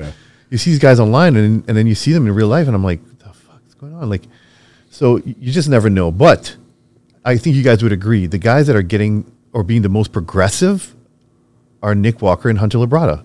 Yeah. Can Nick pull it off? I Can think, Nick Walker win the Olympia? I think he can. I think he can. There's a lot of talk about it. There's right a lot now. of yeah. There's a lot of talk about him and a lot of talk about it. Nick is young, and Nick is very focused. You know, whatever He's he as focused as anyone I've seen. what, whatever he does in his personal life is, who cares? You know what I mean? I, I mean, I don't know, you know, all the the the details about you know. I know he's We're working good with a new friends with him, though. I mean, you talk to him pretty often, right? uh, not as often as as before. I, uh, you know, he moved and um, you know, he just I don't like bothering people when they're when they're you know He's, focused. he's very dedicated, dude. he's very dedicated. He trains his ass off, and he he just says it like it is. You know, he's not one that's going to come out and be like, ah, this that. He's like, this is what I'm doing. My goal is to be the best in the world, and uh, a lot of people didn't think he can win the Arnold, and they didn't think he can do certain things, and he proved them wrong. Did you know? see Clarita when he was here? I did. Yeah, How huge is he? he's huge, man. He's so round. Yeah, crazy, right? He's wearing like you know he wears like a five X T-shirt. I know, I know. when he should be wearing like a 2X. I mean, he just likes wearing them big. But you can just see everything right through that shirt. Chest, shoulders, everything's crazy. I saw Jamie the Giant too. He'll be, cool he's guy. competing at the Arnold UK. Yeah, Jamie the Giant. love that guy. Well, There's he's a got a show guys that- before that, though, doesn't he? Or He's or does he doing—he's doing Italy. Italy, He yeah. told me he's Okay, okay. Italy. Yeah, Because we would have liked to grab him. and, Yeah. uh, those guys kind of were in it. I was away this weekend, but yeah. You know, Jamie, uh, when he comes to Vegas, I spend a lot of time with him. The foreign guys, they're just so like grateful, you know? When they come here, they're like, why doesn't he move here, dude?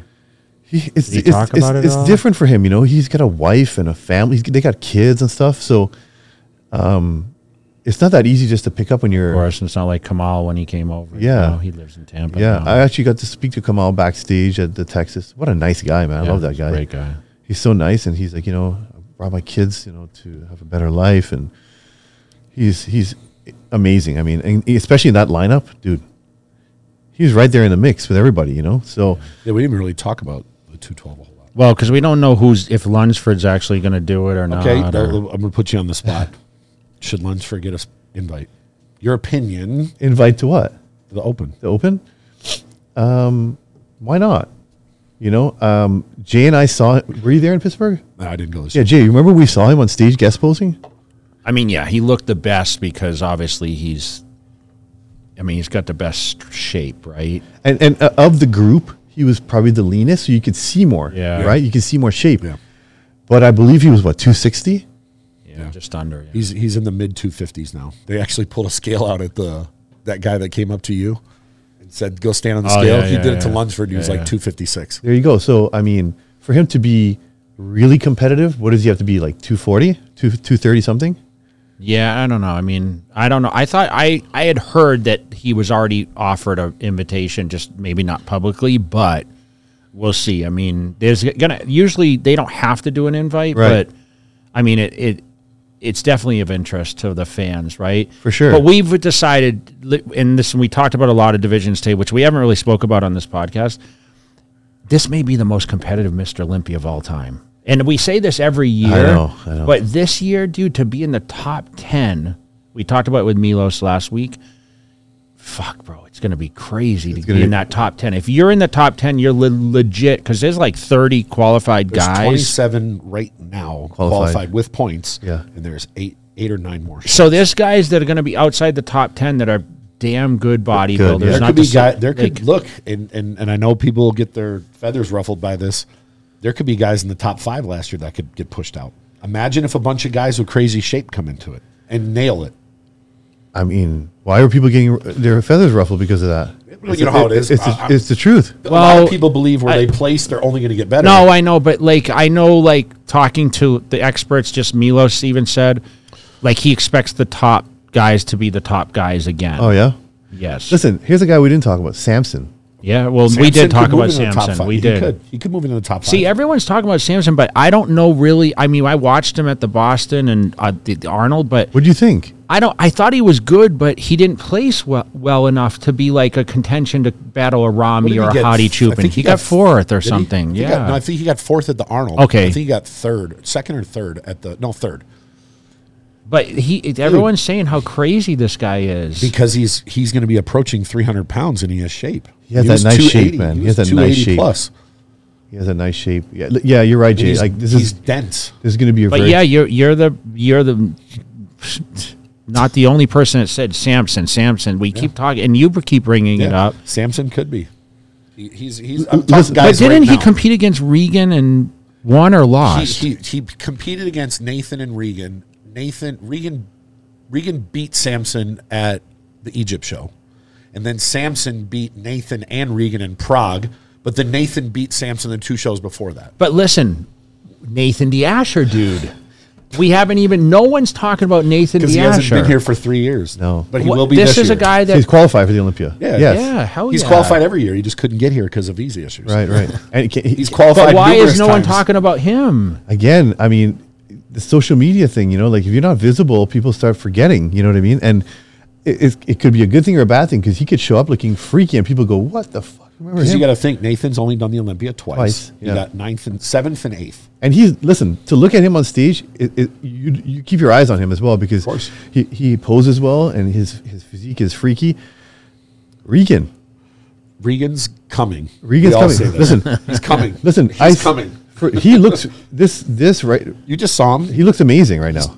mid two nineties. He's, He's, hu- lean. He's huge and he's lean. yeah. So, you know, don't count him out either. You know what I mean? I feel like he's one of my favorite guys too because I know him personally, And he's a Um, Canadian. and he's a Canadian.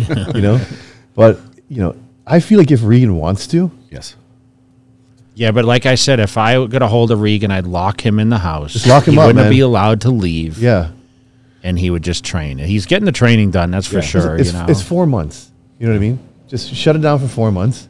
Yep. You know, because like I said, like his muscles look nice and he looks full and big and lean. So Yeah. I mean, even when we see him at the gym, it's Yeah. like, and I know people give him. I haven't shit. seen him lately, so be a good judge. I'll be a good judge when And I see strong. him because He's he's you know people give him shit because he's using the newbie and they're like, oh, you don't live that much weight. It's like he's still doing three you know three eighty five on the incline for ten with a pause and the newbie, Yeah, yeah, which yeah. most people can barely do one plate with. exactly. He's So strong as a he's, bull. Yeah, he's super strong. So I feel like he's in a good place right now.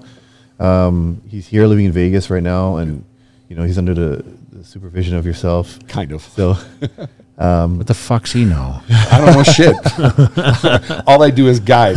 That's it. so I, I, But no, I he's got good people. Daddy Slim. yeah, Daddy Slim.